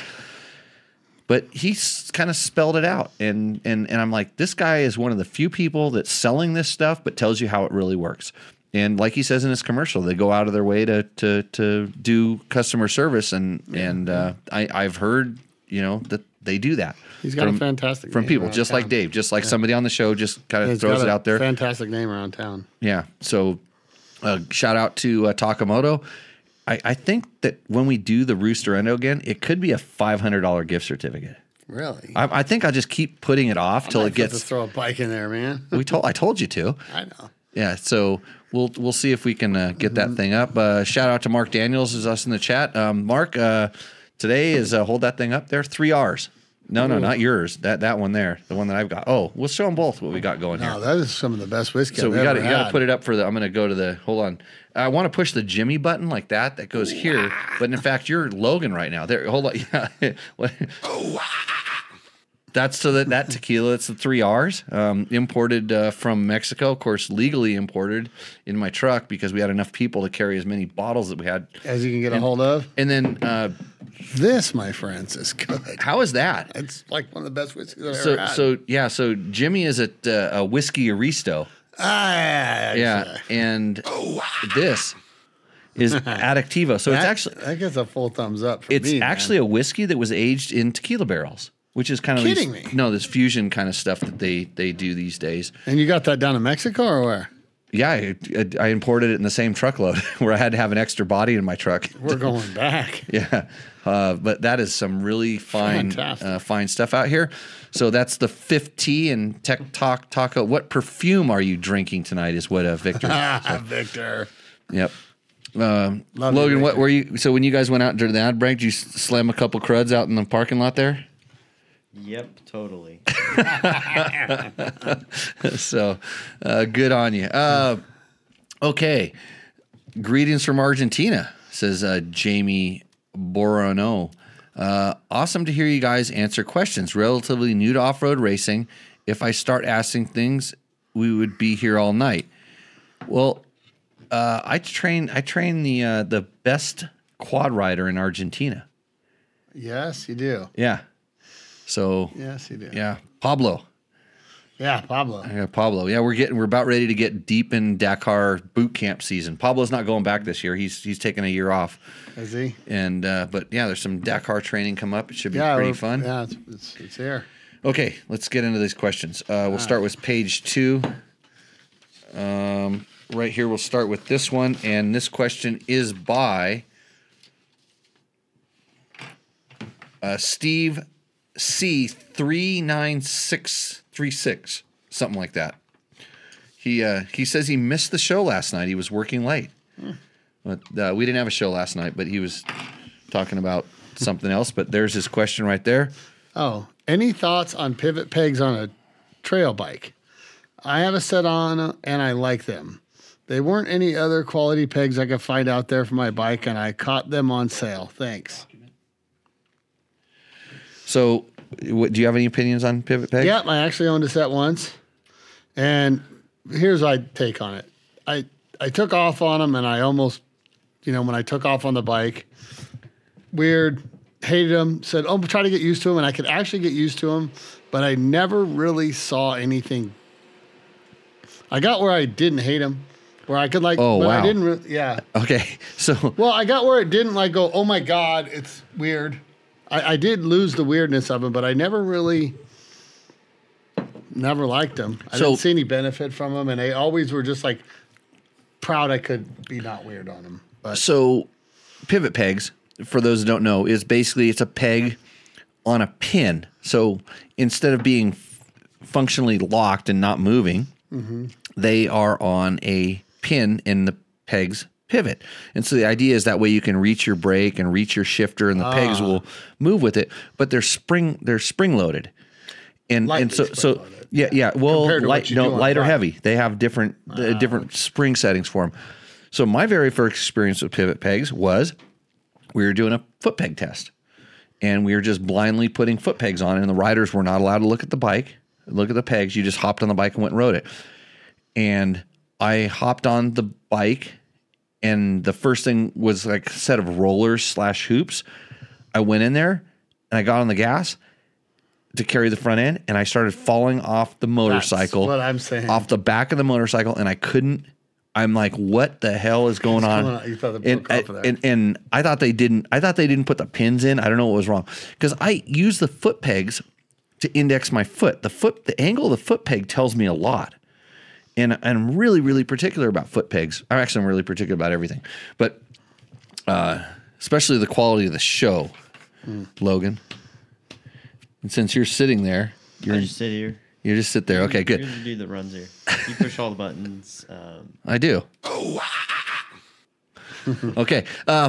So back to the foot pegs. I get distracted pretty easy, don't I? Very. Okay, squirrel brain over here. Ooh, butterfly. So the foot peg to me, it's like the ground when I'm walking. Yeah. Have you ever tried to walk? Well, I don't want to say during an earthquake, because a lot of people don't live in California where that happens. But have you ever been in one of those haunted houses where they have the rolly floors or something like that? That's sort of what happened with the pivot pegs. I sort of lost my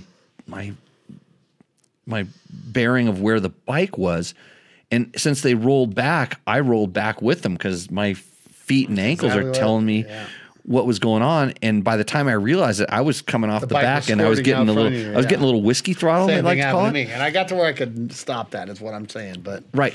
And so now we have clients that come to the school, and I'll hop on their bike and demonstrate on their bike, and if I don't pay attention to it, I get on the bike and the bike takes off out from underneath me because I'm using my feet so much. So I'm not saying that they're a good or a bad product.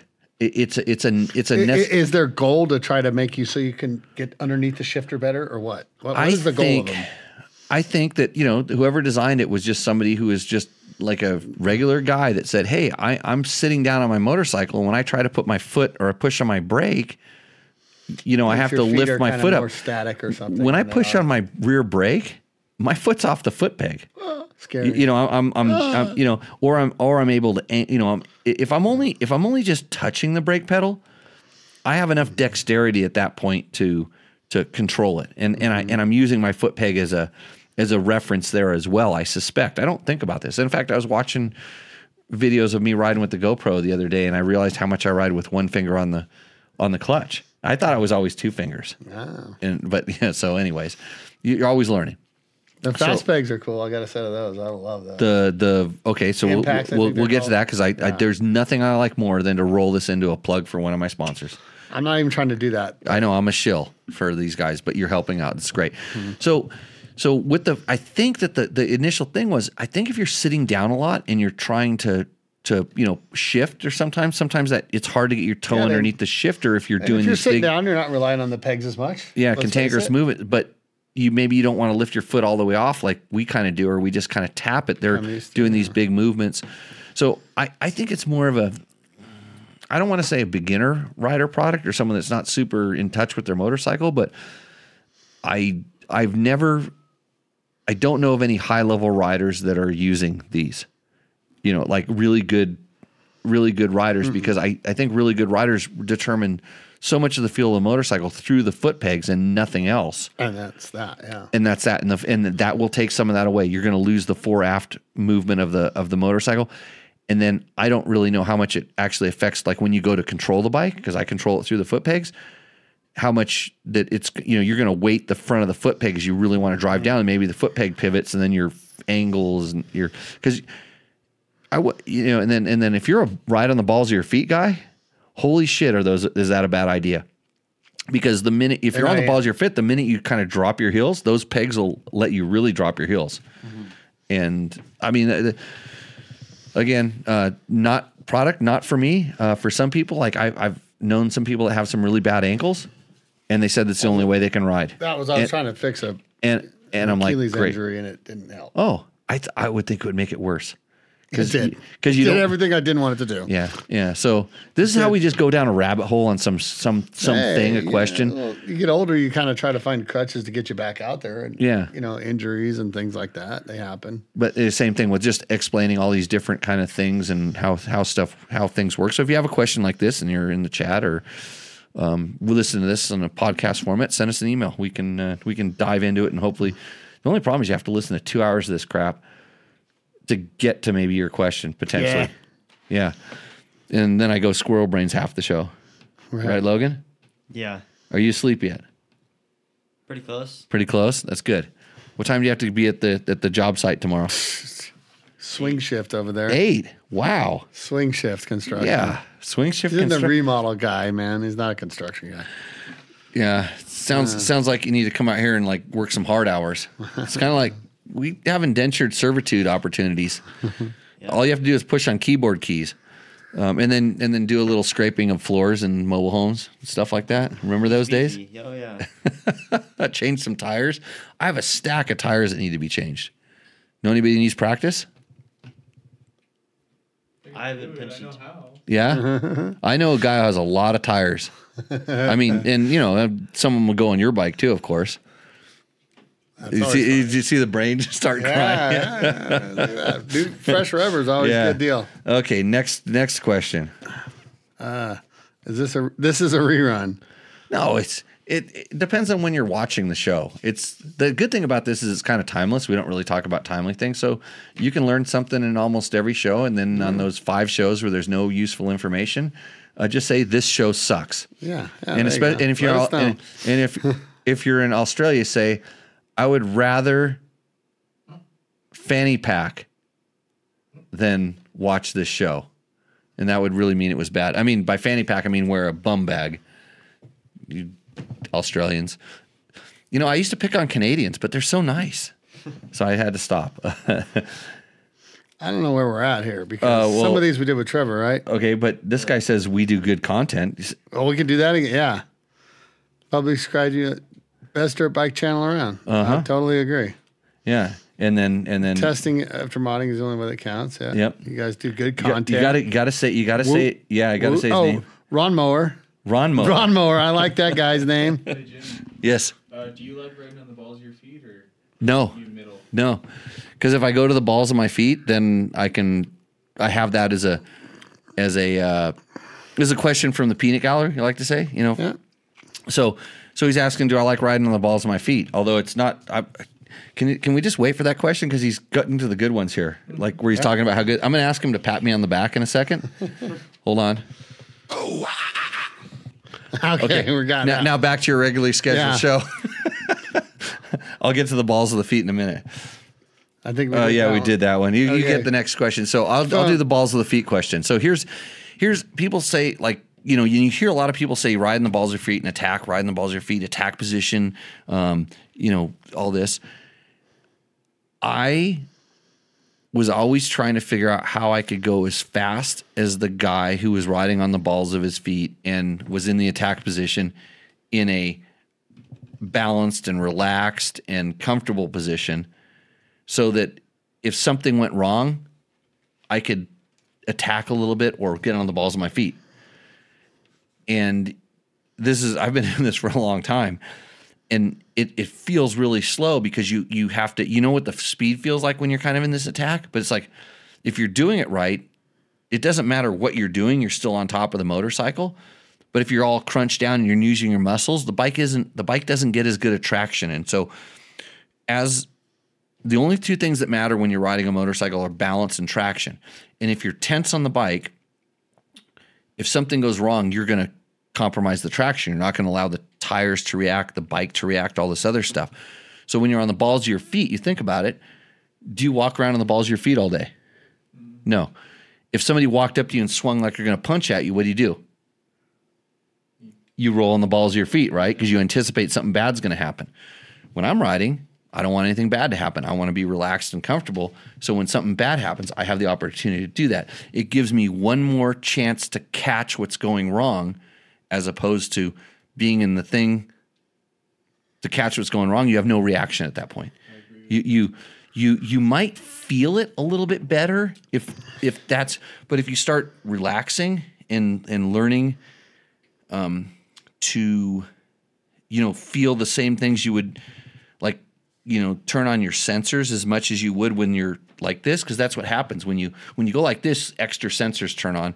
If you learn to pick that kind of stuff up through, we'll call it the center of your foot, the arch of your foot, then it all works out. So great free riding lesson. That's we teach this in www.jimmylewisoffroad.com. The good stuff there. We'll make you a better rider, promise. Mm-hmm. So. Oh, there is the bike. Okay. XT 230. It's actually 250. Oh. We finished it. We asked that one. Did we? Yeah, we asked that one too. Go to the Tenere 700 question. Let's do some T7 stuff. T7s, Yamaha. This is Ollie Christopher's 467. Jimmy, I pay as much attention to your riding technique as the review and tech on your build. I have to say you practice what you teach in the school. Listen to this? Yeah. Get off your phone. Listen to this, former kids. Student here. The stuff I practice from what I was taught has helped me immensely. I have slowed way down practicing balance and lots of braking drills. Riders really should take note, practice using the foot dab instead of paddling. Yeah, that's for sure. Especially on an adventure bike with panniers on it. Yeah. Yeah, it's broken tib fib.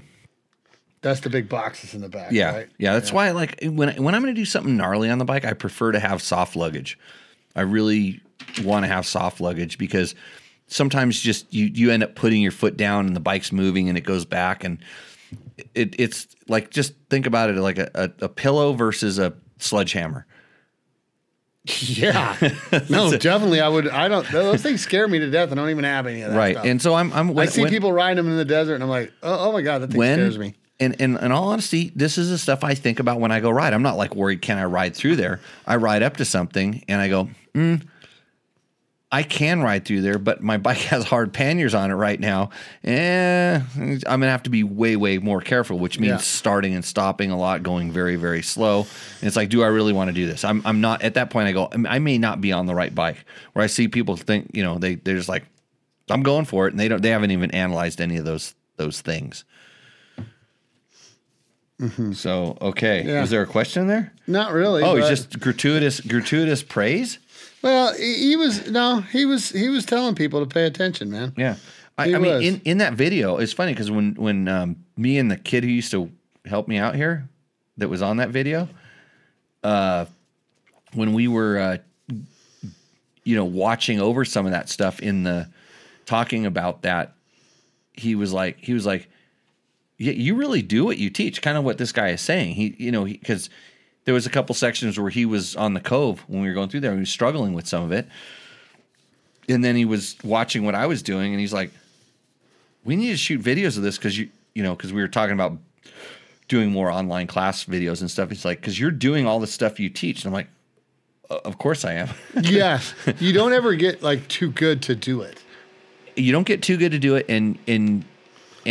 Or to not do it, or whatever you want to call it. Yeah. Well, but sometimes when it really starts getting bad, and I would catch myself when I would be riding extreme enduros or just something super gnarly, where you hear everybody revving up and spinning, and I know that's not the right thing. And you watch the guys that are winning the extreme enduros when you watch the hard enduro stuff. Oh. Even it's just the torque that they're getting out of their bike. They're not spinning. And then you watch the seventh place guy, who's a really good rider by far. He's a badass. Yeah. He spins. Yeah. He spins it. He just doesn't have that technique. And then, so I get stuck on something and I catch myself spinning. I just put my WR450 up and I rode through this little rocky uphill chute and I saw myself spin a couple times and I'm like, dude, what are you doing? That's not you. Like I said, when it gets technical, you stress out and the bad habits come out. Yeah, it's easy to get tense. That's when it's weirdly easy to get tense in those scenarios, right? Yep. We're going to answer a chat from the question from the chat right now because Beam Echo just posted something up and Logan's right on top of it. He just yawned straight out of the yawn. What's the question, Logan? What are your thoughts on modifying a newer dual cable throttle on a KTM 350 to a single cable throttle? Any reason not to go to a single cable? Other than, let's talk about modifications. Why the hell would we even bother talking about modifications? There's 865 things on my list that I would do in front of doing that. And the second thing on that list would be come and take a class for me. But aside from that, unless you're Mojave Bob. Remember Mojave Bob used to come in here? I remember that guy. That was one of his things. He was trying to take weight off the bike, so he would actually he would go to single pole like a two-stroke is, like old carbureted any carbureted bike was or not before four strokes. Because the thing was that the reason they had the push pull throttle cables is because those bikes had the potential to have enough velocity going in through the intake to prevent the spring on the throttle. They didn't want to have such a heavy pull on the throttle that the slide wouldn't shut down. Mm-hmm. So they wanted you to be able to pull the... Yeah, if you... to push. They call it push. It's really not push. You're pulling it the other direction. Oh, yeah. To shut it down. And so I think it's more of a safety feature. And I knew this a little bit because, I heard about it and I knew some people are involved in some lawsuits about sticking throttles in the old days. And the manufacturers were horrified of this because if a lawyer could find somebody who got hurt on a motorcycle and they could blame a sticking throttle, it was really hard. It was really hard to prove it didn't happen. Yeah. And then it was like, well, what have you done to prevent this? Mm-hmm. That's why we have push-pull throttles, by the way. That's the first reason. And now with all the electronic stuff, it just gives it better control, with the throttle position sensor and things like that. But yeah, you can take it off for less weight and one less cable up there. But I will tell you, I've seen guys flip their bikes and rip the throttle cables off. And between those two cables, they were able to make one work. Yeah, I like that. And so they had the spare on the bike. I've never even thought about getting rid of one. Because in my very first ISD... I'm not my very first. My second one, I actually, because I was on a KTM 125, I actually had a second throttle cable. Just pre-wired. It was set in there, and I could just take it off and put it back in and whatever, because broken throttle cables were a thing back then. So yeah, that one was good. There's no such thing as a dumb question here. We answer all of them as much as we can and try to give you the full story. You know, I put up a post in the EXC Performance group. I think we're actually broadcasting live to them on the group. So and I said, hey, ask some questions. Mm-hmm. Zero. No questions. I mean, there all day long there's questions coming up there, and there's 50 answers. And every once in a while, I kind of dive in there and I look at all the answers, and half of them are just people just smarting off, which is kind of what I want to do sometimes, but I try not to because I'm trying to pretend I'm a professional. Mm-hmm. But it's the range of answers you get. It's just like anything. It's like, where are these coming from? Because I look at them sometimes just to be more educated. Sometimes I'll see something, I'm interested in that. There was one today on shims that were wearing out. And so half of the things were hot cam shims are shit. That was the gist of what they were saying, because some of the shims had lost their hard facing and worn out. I've been using hot cams and a couple other different shims, Pro X shims, different non-OEM shims. I've been using OEM ones too. You can't go wrong with OE. But I would almost bet that the failure rate is pretty damn close. Like, let's say just the failure rate is 0.05% on the worst. Yeah. Or no, let's say 1.5% on the worst. And it's 0.05 on the best.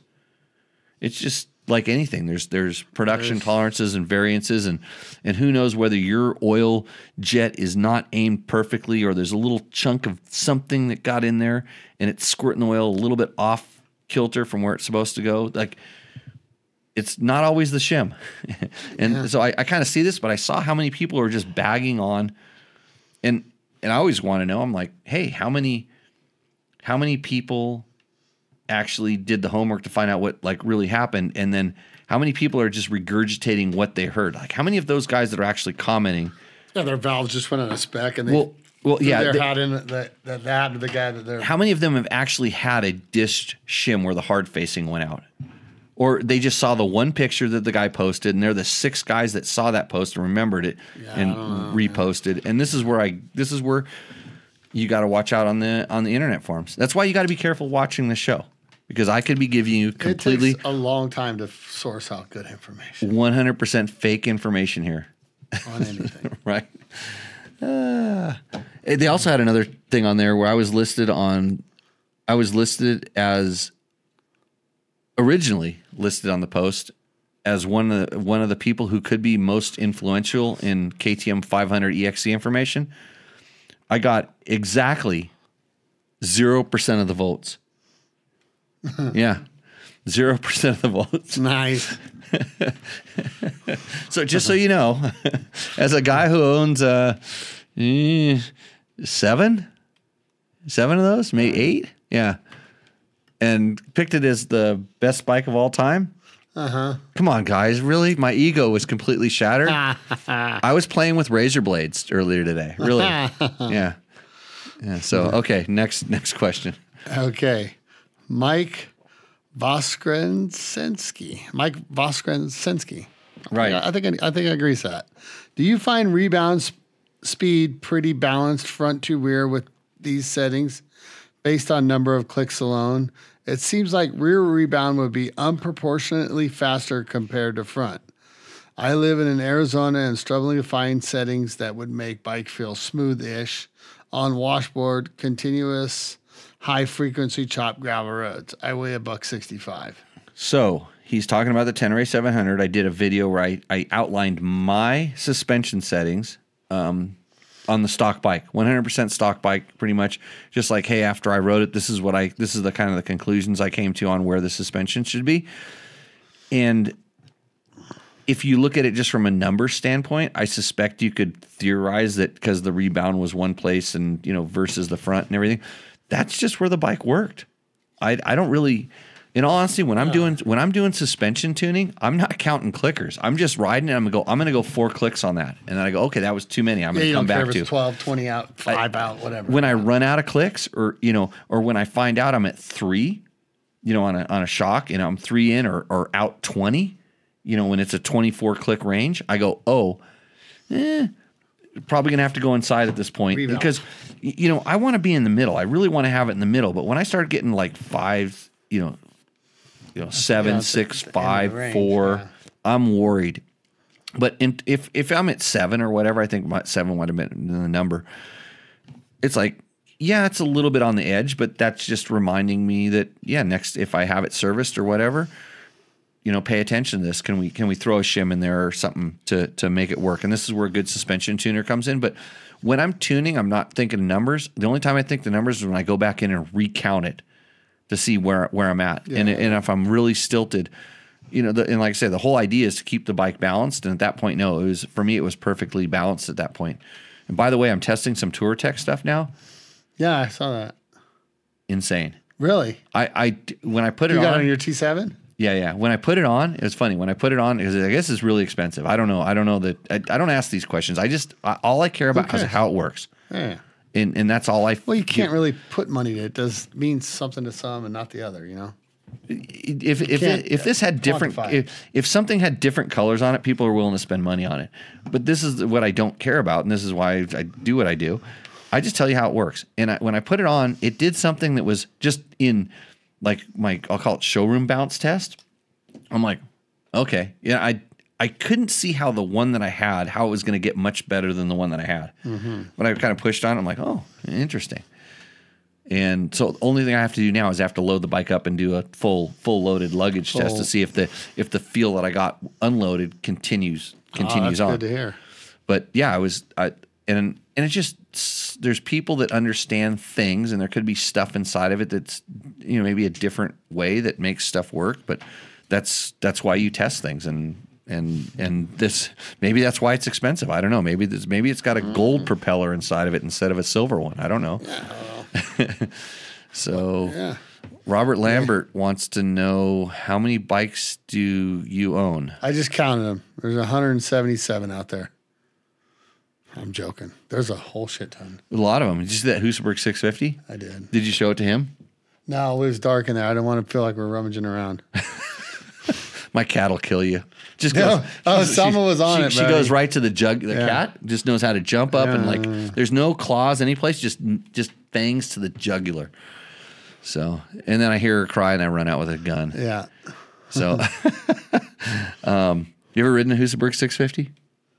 No, I haven't. You know anybody who's ridden a Hoosaberg 570? My buddy has one. Oh yeah. Does he talk about how fast it is? He talks about how much problems it has. So he has to work on it. That's painful. That is a pain. Does he want to sell it? Okay. Bing, you don't need a whatever. Yeah, I don't need a 73rd bike. I'm actually trying to sell some bikes. Actually, there's a guy, I think he sent me an email while I was on the show. This thing popped up. Wants to buy my XR650 that's out there. And I have a KTM 525. Yeah. And... you know why KTM had to quit making those? I'll sell you one too. I got one. It's premium. I knew this day would come because it's worth way more than they were when they were brand new. KTM had to quit making the 525 because it was too powerful. Because it has a carburetor, and that's why they only make a piddly little 500 now that you have to go get modified. If you want a man's bike, that thing, one that'll rip your arms out, KTM 520, got one for sale. Just hit me up. Yeah, Robert, it's the answer is I don't own very many bikes at all, but my wife does. There's about 75 out there. Is that we're in that zone, somewhere in that neighborhood. Close. Yeah, it is a lot of dirt bikes. Yes. I think Heather was watching earlier, so I got to be careful what we say. The word to say is a darn lot. Yeah. All right, here we go. Jebediah Knightlinger. 6357. Cool bikes. I have a 23 250F, and for the most part, really like the bike. I haven't replaced the stock motor yet, but I have installed a CCU and a programmable ECU. Haven't really got a map that I really like for the more extreme enduro type of riding. Add fuel and remove timing slows it down, but it also kind of kills the low end grunt. I plan on exhaust, but have also heard the YZF airbox makes a good improvement as well. The suspension on these bikes is the same as a good camera. Just point and click. Let's do the work. I can't agree more with most of that. but I don't know what the difference in the YZ. Oh, so he's got a YZ, and is he playing with the mapping on it? So he's got the WR250. He's got the stuff on it. The exhaust is the biggest thing that you can do that will help this. Oh, dang it! There's the it's WR450. I guess. Oh no, he's got a 250. Yeah. So I titled that wrong. My bad. I gotcha. Maybe he watched the WR450 and he's talking about the 250 because I haven't put the video up because I'm a lazy. I'm lazy. I ride Husqvarnas too much and I have to work on them. Do those have the backwards motor and stuff? The 250F? Yeah, it's just like the YZ250F. No. This is a YZ250F. It's a WR250F. So they got WR. It's back. Yeah. It's backwards like the motocross. Yeah, exactly like it. And so I don't know that the airbox really, the structure of it is any different. I think the air filter, they have a sound damper inside of there that you remove when you do the competition ECU. Okay. So I think there's different filter cages and different things, but if you have the stock exhaust, the exhaust is your first step. Go to the exhaust, get like a quiet exhaust. I've been running the FMFQ and I'm really happy with it.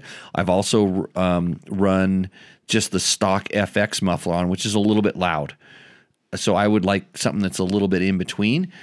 That's kind of the first step, and that will help. Then the tuning on the ECU, especially what we're talking about, adding fuel.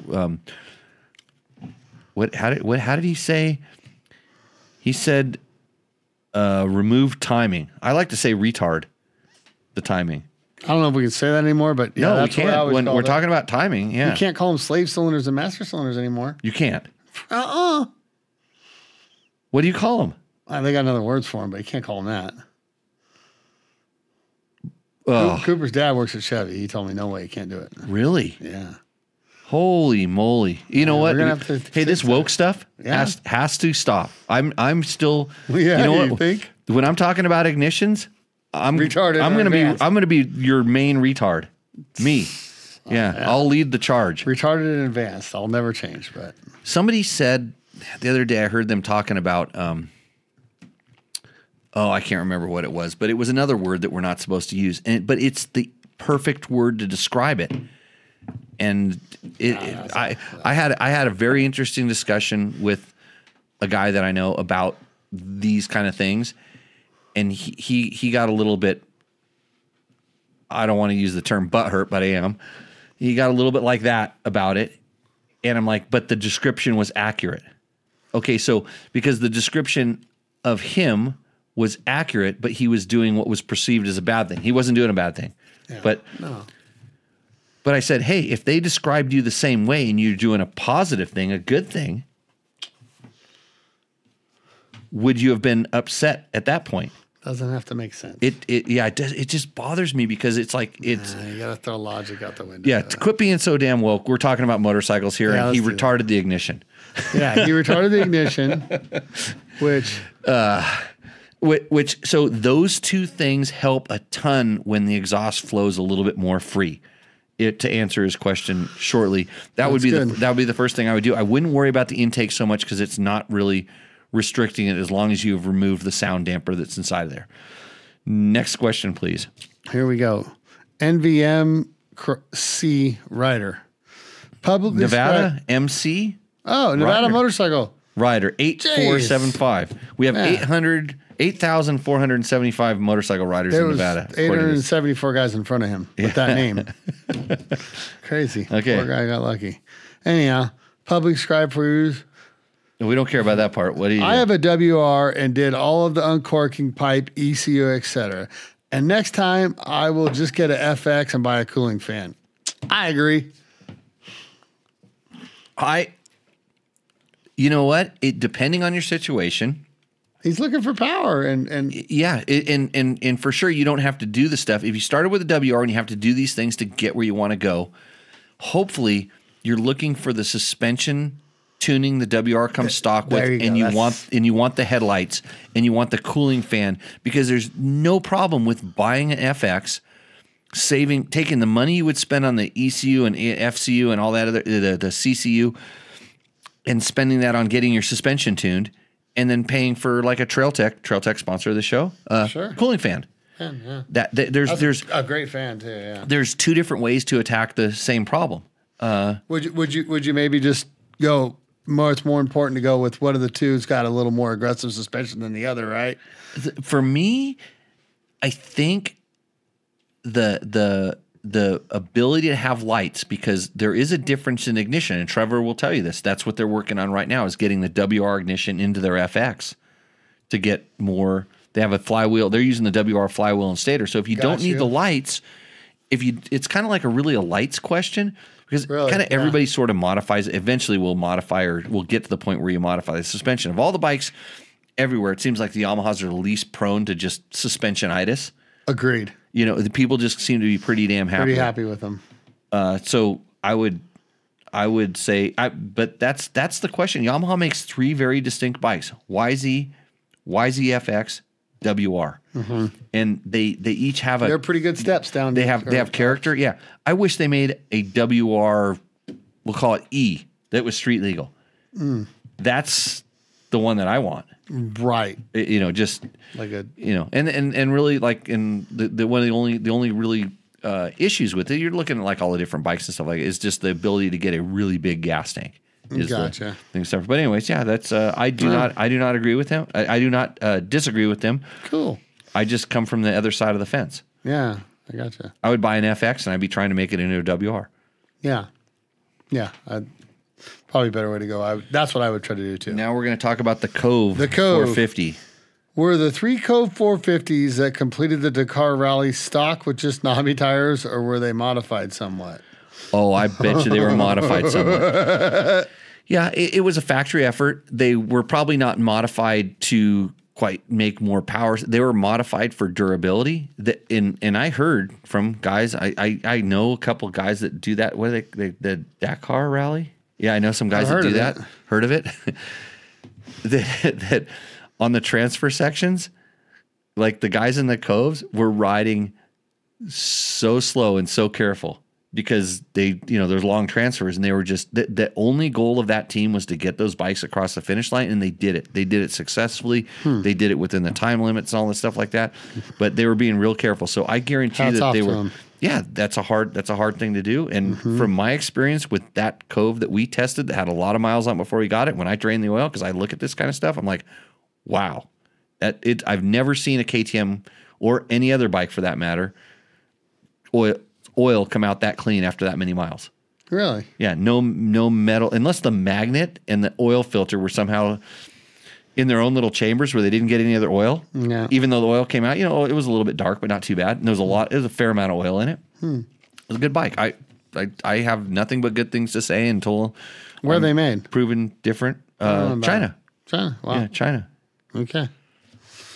Enduro motor rad to Torin. Right. Yeah, sure. Thank you for your clear and precise review. I'd try it, but there is neither a German importer nor... Hold on, read that first part again. Thank you for your clear and precise review. Oh. I'd try it, but there is neither a German importer nor a Euro homologation. Damn it. Homologation? Eh. Oh, we should ban you from the show now. There's lose 2 woke points for that. You'd have to live in the U.S. or U.K. Well, you guys got crazy rules in Germany? What's up? They're Florida. It's all crazy. Yeah.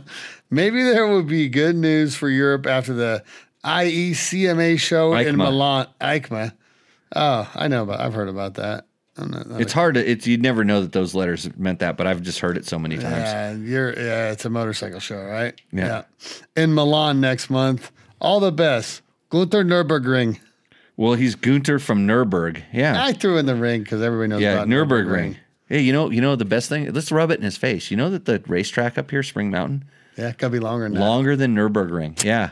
Yeah, rock out. Like, what can you do in Pahrump? There's lots of things, including longest road race course in the world. Come on down, Gunther. Yeah, come on out to here. We'll ride some dirt bikes, too. Just hopefully he has, like, a really awesome car for riding the Nürburgring. Yeah. And then we can bring it out here and we can they give you an Audi when you turn 18 in Nürburgring or whatever. Yeah. I don't know. So they have, and hey, America, land of the free, man. We could still ride dirt bikes. I mean, maybe not in California, and there's a couple other states got a little bit. You know, they're a little tight on they tighten it up, but. Come on down, man. That's the cool America thing. Yeah, we can still have some. Pay taxes, all that fun stuff. Good bikes, yeah. Huh. Bitch about healthcare, whatever else you guys do. Victor says we should short bus the ignition. Because we're all going to CAN bus ignitions. I guess there's a CAN bus? You can short bus it. Yeah. Next so dirt bikes are going to CAN bus? Are they there? Or I think I don't really understand. I think the new KTMs are kind of there. Yeah, I think they're getting close. The minute they go to fly by wire throttles, then you're there. That's that. You're kind of. I mean, you can do it without it, but that's where you're at. And then and to meet some of the Euro 5, which is kind of like California. Yeah, Euro 5 and California. They're all tied in. So to meet some of those emission standards, there's no other way to do it, because if your wrist moves too fast, your bike is going to stall. So they have to control the butterfly valve to make sure that the fueling mixture is going to be correct. Perfect. Yeah, it's there's still kind of ways around it, but it's coming there. That's the way it is. Next, Levonsky Balbi, probably blew that one. Whiskey's working. Yeah. Public described to you 2 years, 12 days ago. What a 180 hours long haul. You fully rebuild it at 80? He's talking about Jeff Merlet. That's the next question. He's talking about a YZ250 video he did, and he just asked a math question. Okay. 180 hours and rebuilt at 40 hours. And at this point in the show, as you can kind of attest to, we don't need to be doing math. We're drunk. Yeah. Speak for yourself. No, you short-poured me. You're not like George. No, yeah, I did short-pour. No over-sorving. Thanks, George. Take care of myself here. Hold on a second. What is it? California, not California. Okay. Simple Jack Enduro says, "Hey guys, I'm a big fan of Rekluse clutches on my bike, but I've always felt that they don't engage hard enough. Is the new 4.0 worth the upgrade over my modded Radius CX on a 250 XC?" So I don't know what you've done to mod your Radius CX, but there is definitely a different feel between those.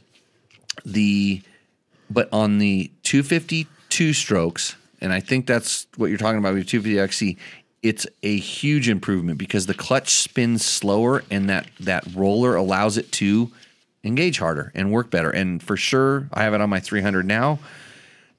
I did not have them on my 300 because I wasn't happy and I could not get it to engage the way I wanted. So Jack, I think that they have worked on fixing that. And then there is ways you can tune it. I'm running a lighter spring like always than they recommend, which allows it to engage and bite a little bit harder as well as drag a little bit more. So tell Rekluse to they should come on as a sponsor of the show. Yeah. Next Jeff question. Jeff Roulette. Yeah. Question: for a rear tire on a KTM 500 EXE used as a light adventure bike with 50/50 on-road off-road with tubeless, do you have a recommendation for BDI style rides?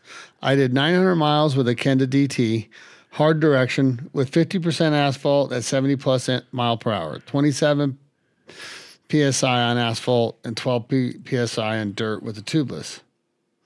I may have made a mistake, as that tire should be inflated max at 20 psi from Kenna's website. There's a lot of tire pressure information, but he didn't ask us. That guy's got so much more energy than me. I don't change nothing. He didn't ask us to add the numbers up or anything or calculate the. No. So we like him. We dig the guy. Jeff's a good guy. So Jeff, the answer to that is. Well, did you have a problem? Did you have a failure? Did it wear out? 900 miles? That seems like a long-ass time on a tire to me. I get like 1,100, 1,200 on a Parker. I have no idea, but... So when I'm doing dual sport stuff, that's my that's my mileage. I run 12, 13, 14 when I have a tube in it. Oftentimes I run a mousse. I typically run nitro mousse. If I'm going to be doing higher speeds, it's a brand new one that's sized properly and it's tight and hard to get on. And but to have the ability to go, I kind of like when the moose is new, I don't want to go do like technical hard enduro or single track with it because it's just a little bit too stiff. It runs like it's like 15 pounds. Yeah. When it's brand new. No, I agree. After 200 miles, it's down to like 13 and a half. It gets good. You know, 600 miles in, it's down to a nice 12, 13. And it stays that way for till about 800 miles. I'm just roughing these numbers. Yeah. 800 miles, it goes down to like 11. And then when I'm doing the higher speed stuff, it can heat up a little bit more. And when I have good traction, you get the wallow, we call it, you know, where it feels like it's a tire with 10, 11 pounds in it. Yeah. It doesn't. It's an uneasy feeling. I've never liked that feeling, but now it's time to go trail riding. Yeah, exactly. Don't go out and try to, you know, rip hard fire roads. I mean, you can trail ride and you just expect that it's going to move around. I wouldn't want to take it to a motocross track and kind of trust myself going up the face of a jump. There you go. Yeah. You know, so. Yeah. I don't like that feeling, but it's part of it. So I'm not really sure what the question is. Yeah, I don't know if he had a failure or if he thinks he should have. I feel like I'd be fine with 900 miles on a tire. But I'm not a big fan of tubeless in like dual sport / adventure situations. I've had some kind of good at hard enduro type of stuff. Yeah, right? It's really good at doing low pressures, but it seems like when you're doing long mileage. And you're just that vibration that on the road, it seems like the tire actually loses pressure. You know, it burps out or farts out or something in weird ways that you just wouldn't expect. But I haven't done a test lately, but I had on tubeless 1 and 2. I think they're on version 3 right now. On 1 and 2, I had some issues with it, so I just stopped using it for that. All right. Okay. Next question. Okay. Asher Petkovich.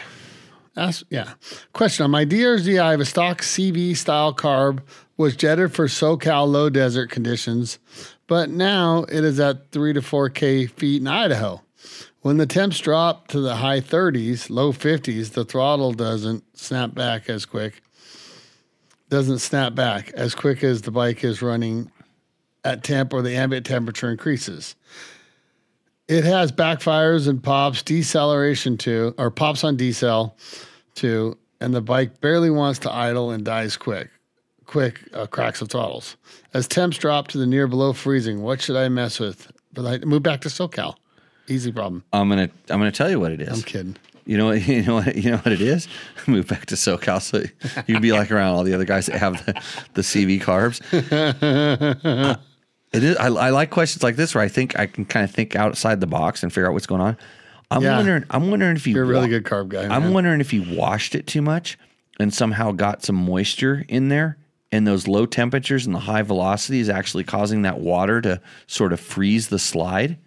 Because a CV carburetor has a butterfly valve in front of it, and the slide works independent. It has a spring on it, and the slide kind of goes based on the air velocity coming in. So I'm wondering if there might be a little bit of moisture inside of there, and it's kind of freezing up and causing it to stick a little bit. Yeah, there's little things like that. I've heard of that before, but quit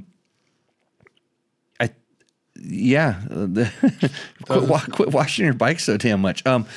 So squirt some, get some WD-40. Yeah. Would work as water displacing, or get some oil in there and see something that would help lube it up and something that would eliminate the water inside there, or allow it to warm up and get warm. Really get the carburetor warm so that can kind of go out there and dry up. Buy a new cable. Pretty cheap thing eliminate some stuff off your list. The slide is independent of the as long as the butterfly is returning on its own and it's push pull. Understood. Yeah, there's a lot I don't understand about this. Right. Cable, yeah. So, a big modification for the DRZs is to go to a more conventional type throttle. Okay. Although there was some kits, like I think JD Jetting and DynoJet made some really good kits for those that worked. Their settings for the altitude and stuff were spot on. But it sounds like if the idle's hanging up and stuff, it's something a little bit different. Yep. It's getting past your bedtime, bro. Oh man. It is. Show's running a little long, right, Logan? Yeah, it is. Okay, everybody here is asleep except for me. Two more questions. Let's knock them out. We're going to knock it out. Dave Donnelly, suspension question, yes. Please explain the high speed and low speed compression settings. How do they interact end, what's a good baseline settings? Dave's probably asleep too, but I'm going to go ahead and do this for him because he's probably, if like you know, everybody else, you is can. Is this our Dave? This is Dad. Yeah, we know Dave. Yeah, remember that he's the guy that had a Husaberg and a truck out in the desert when we rode by him in the school?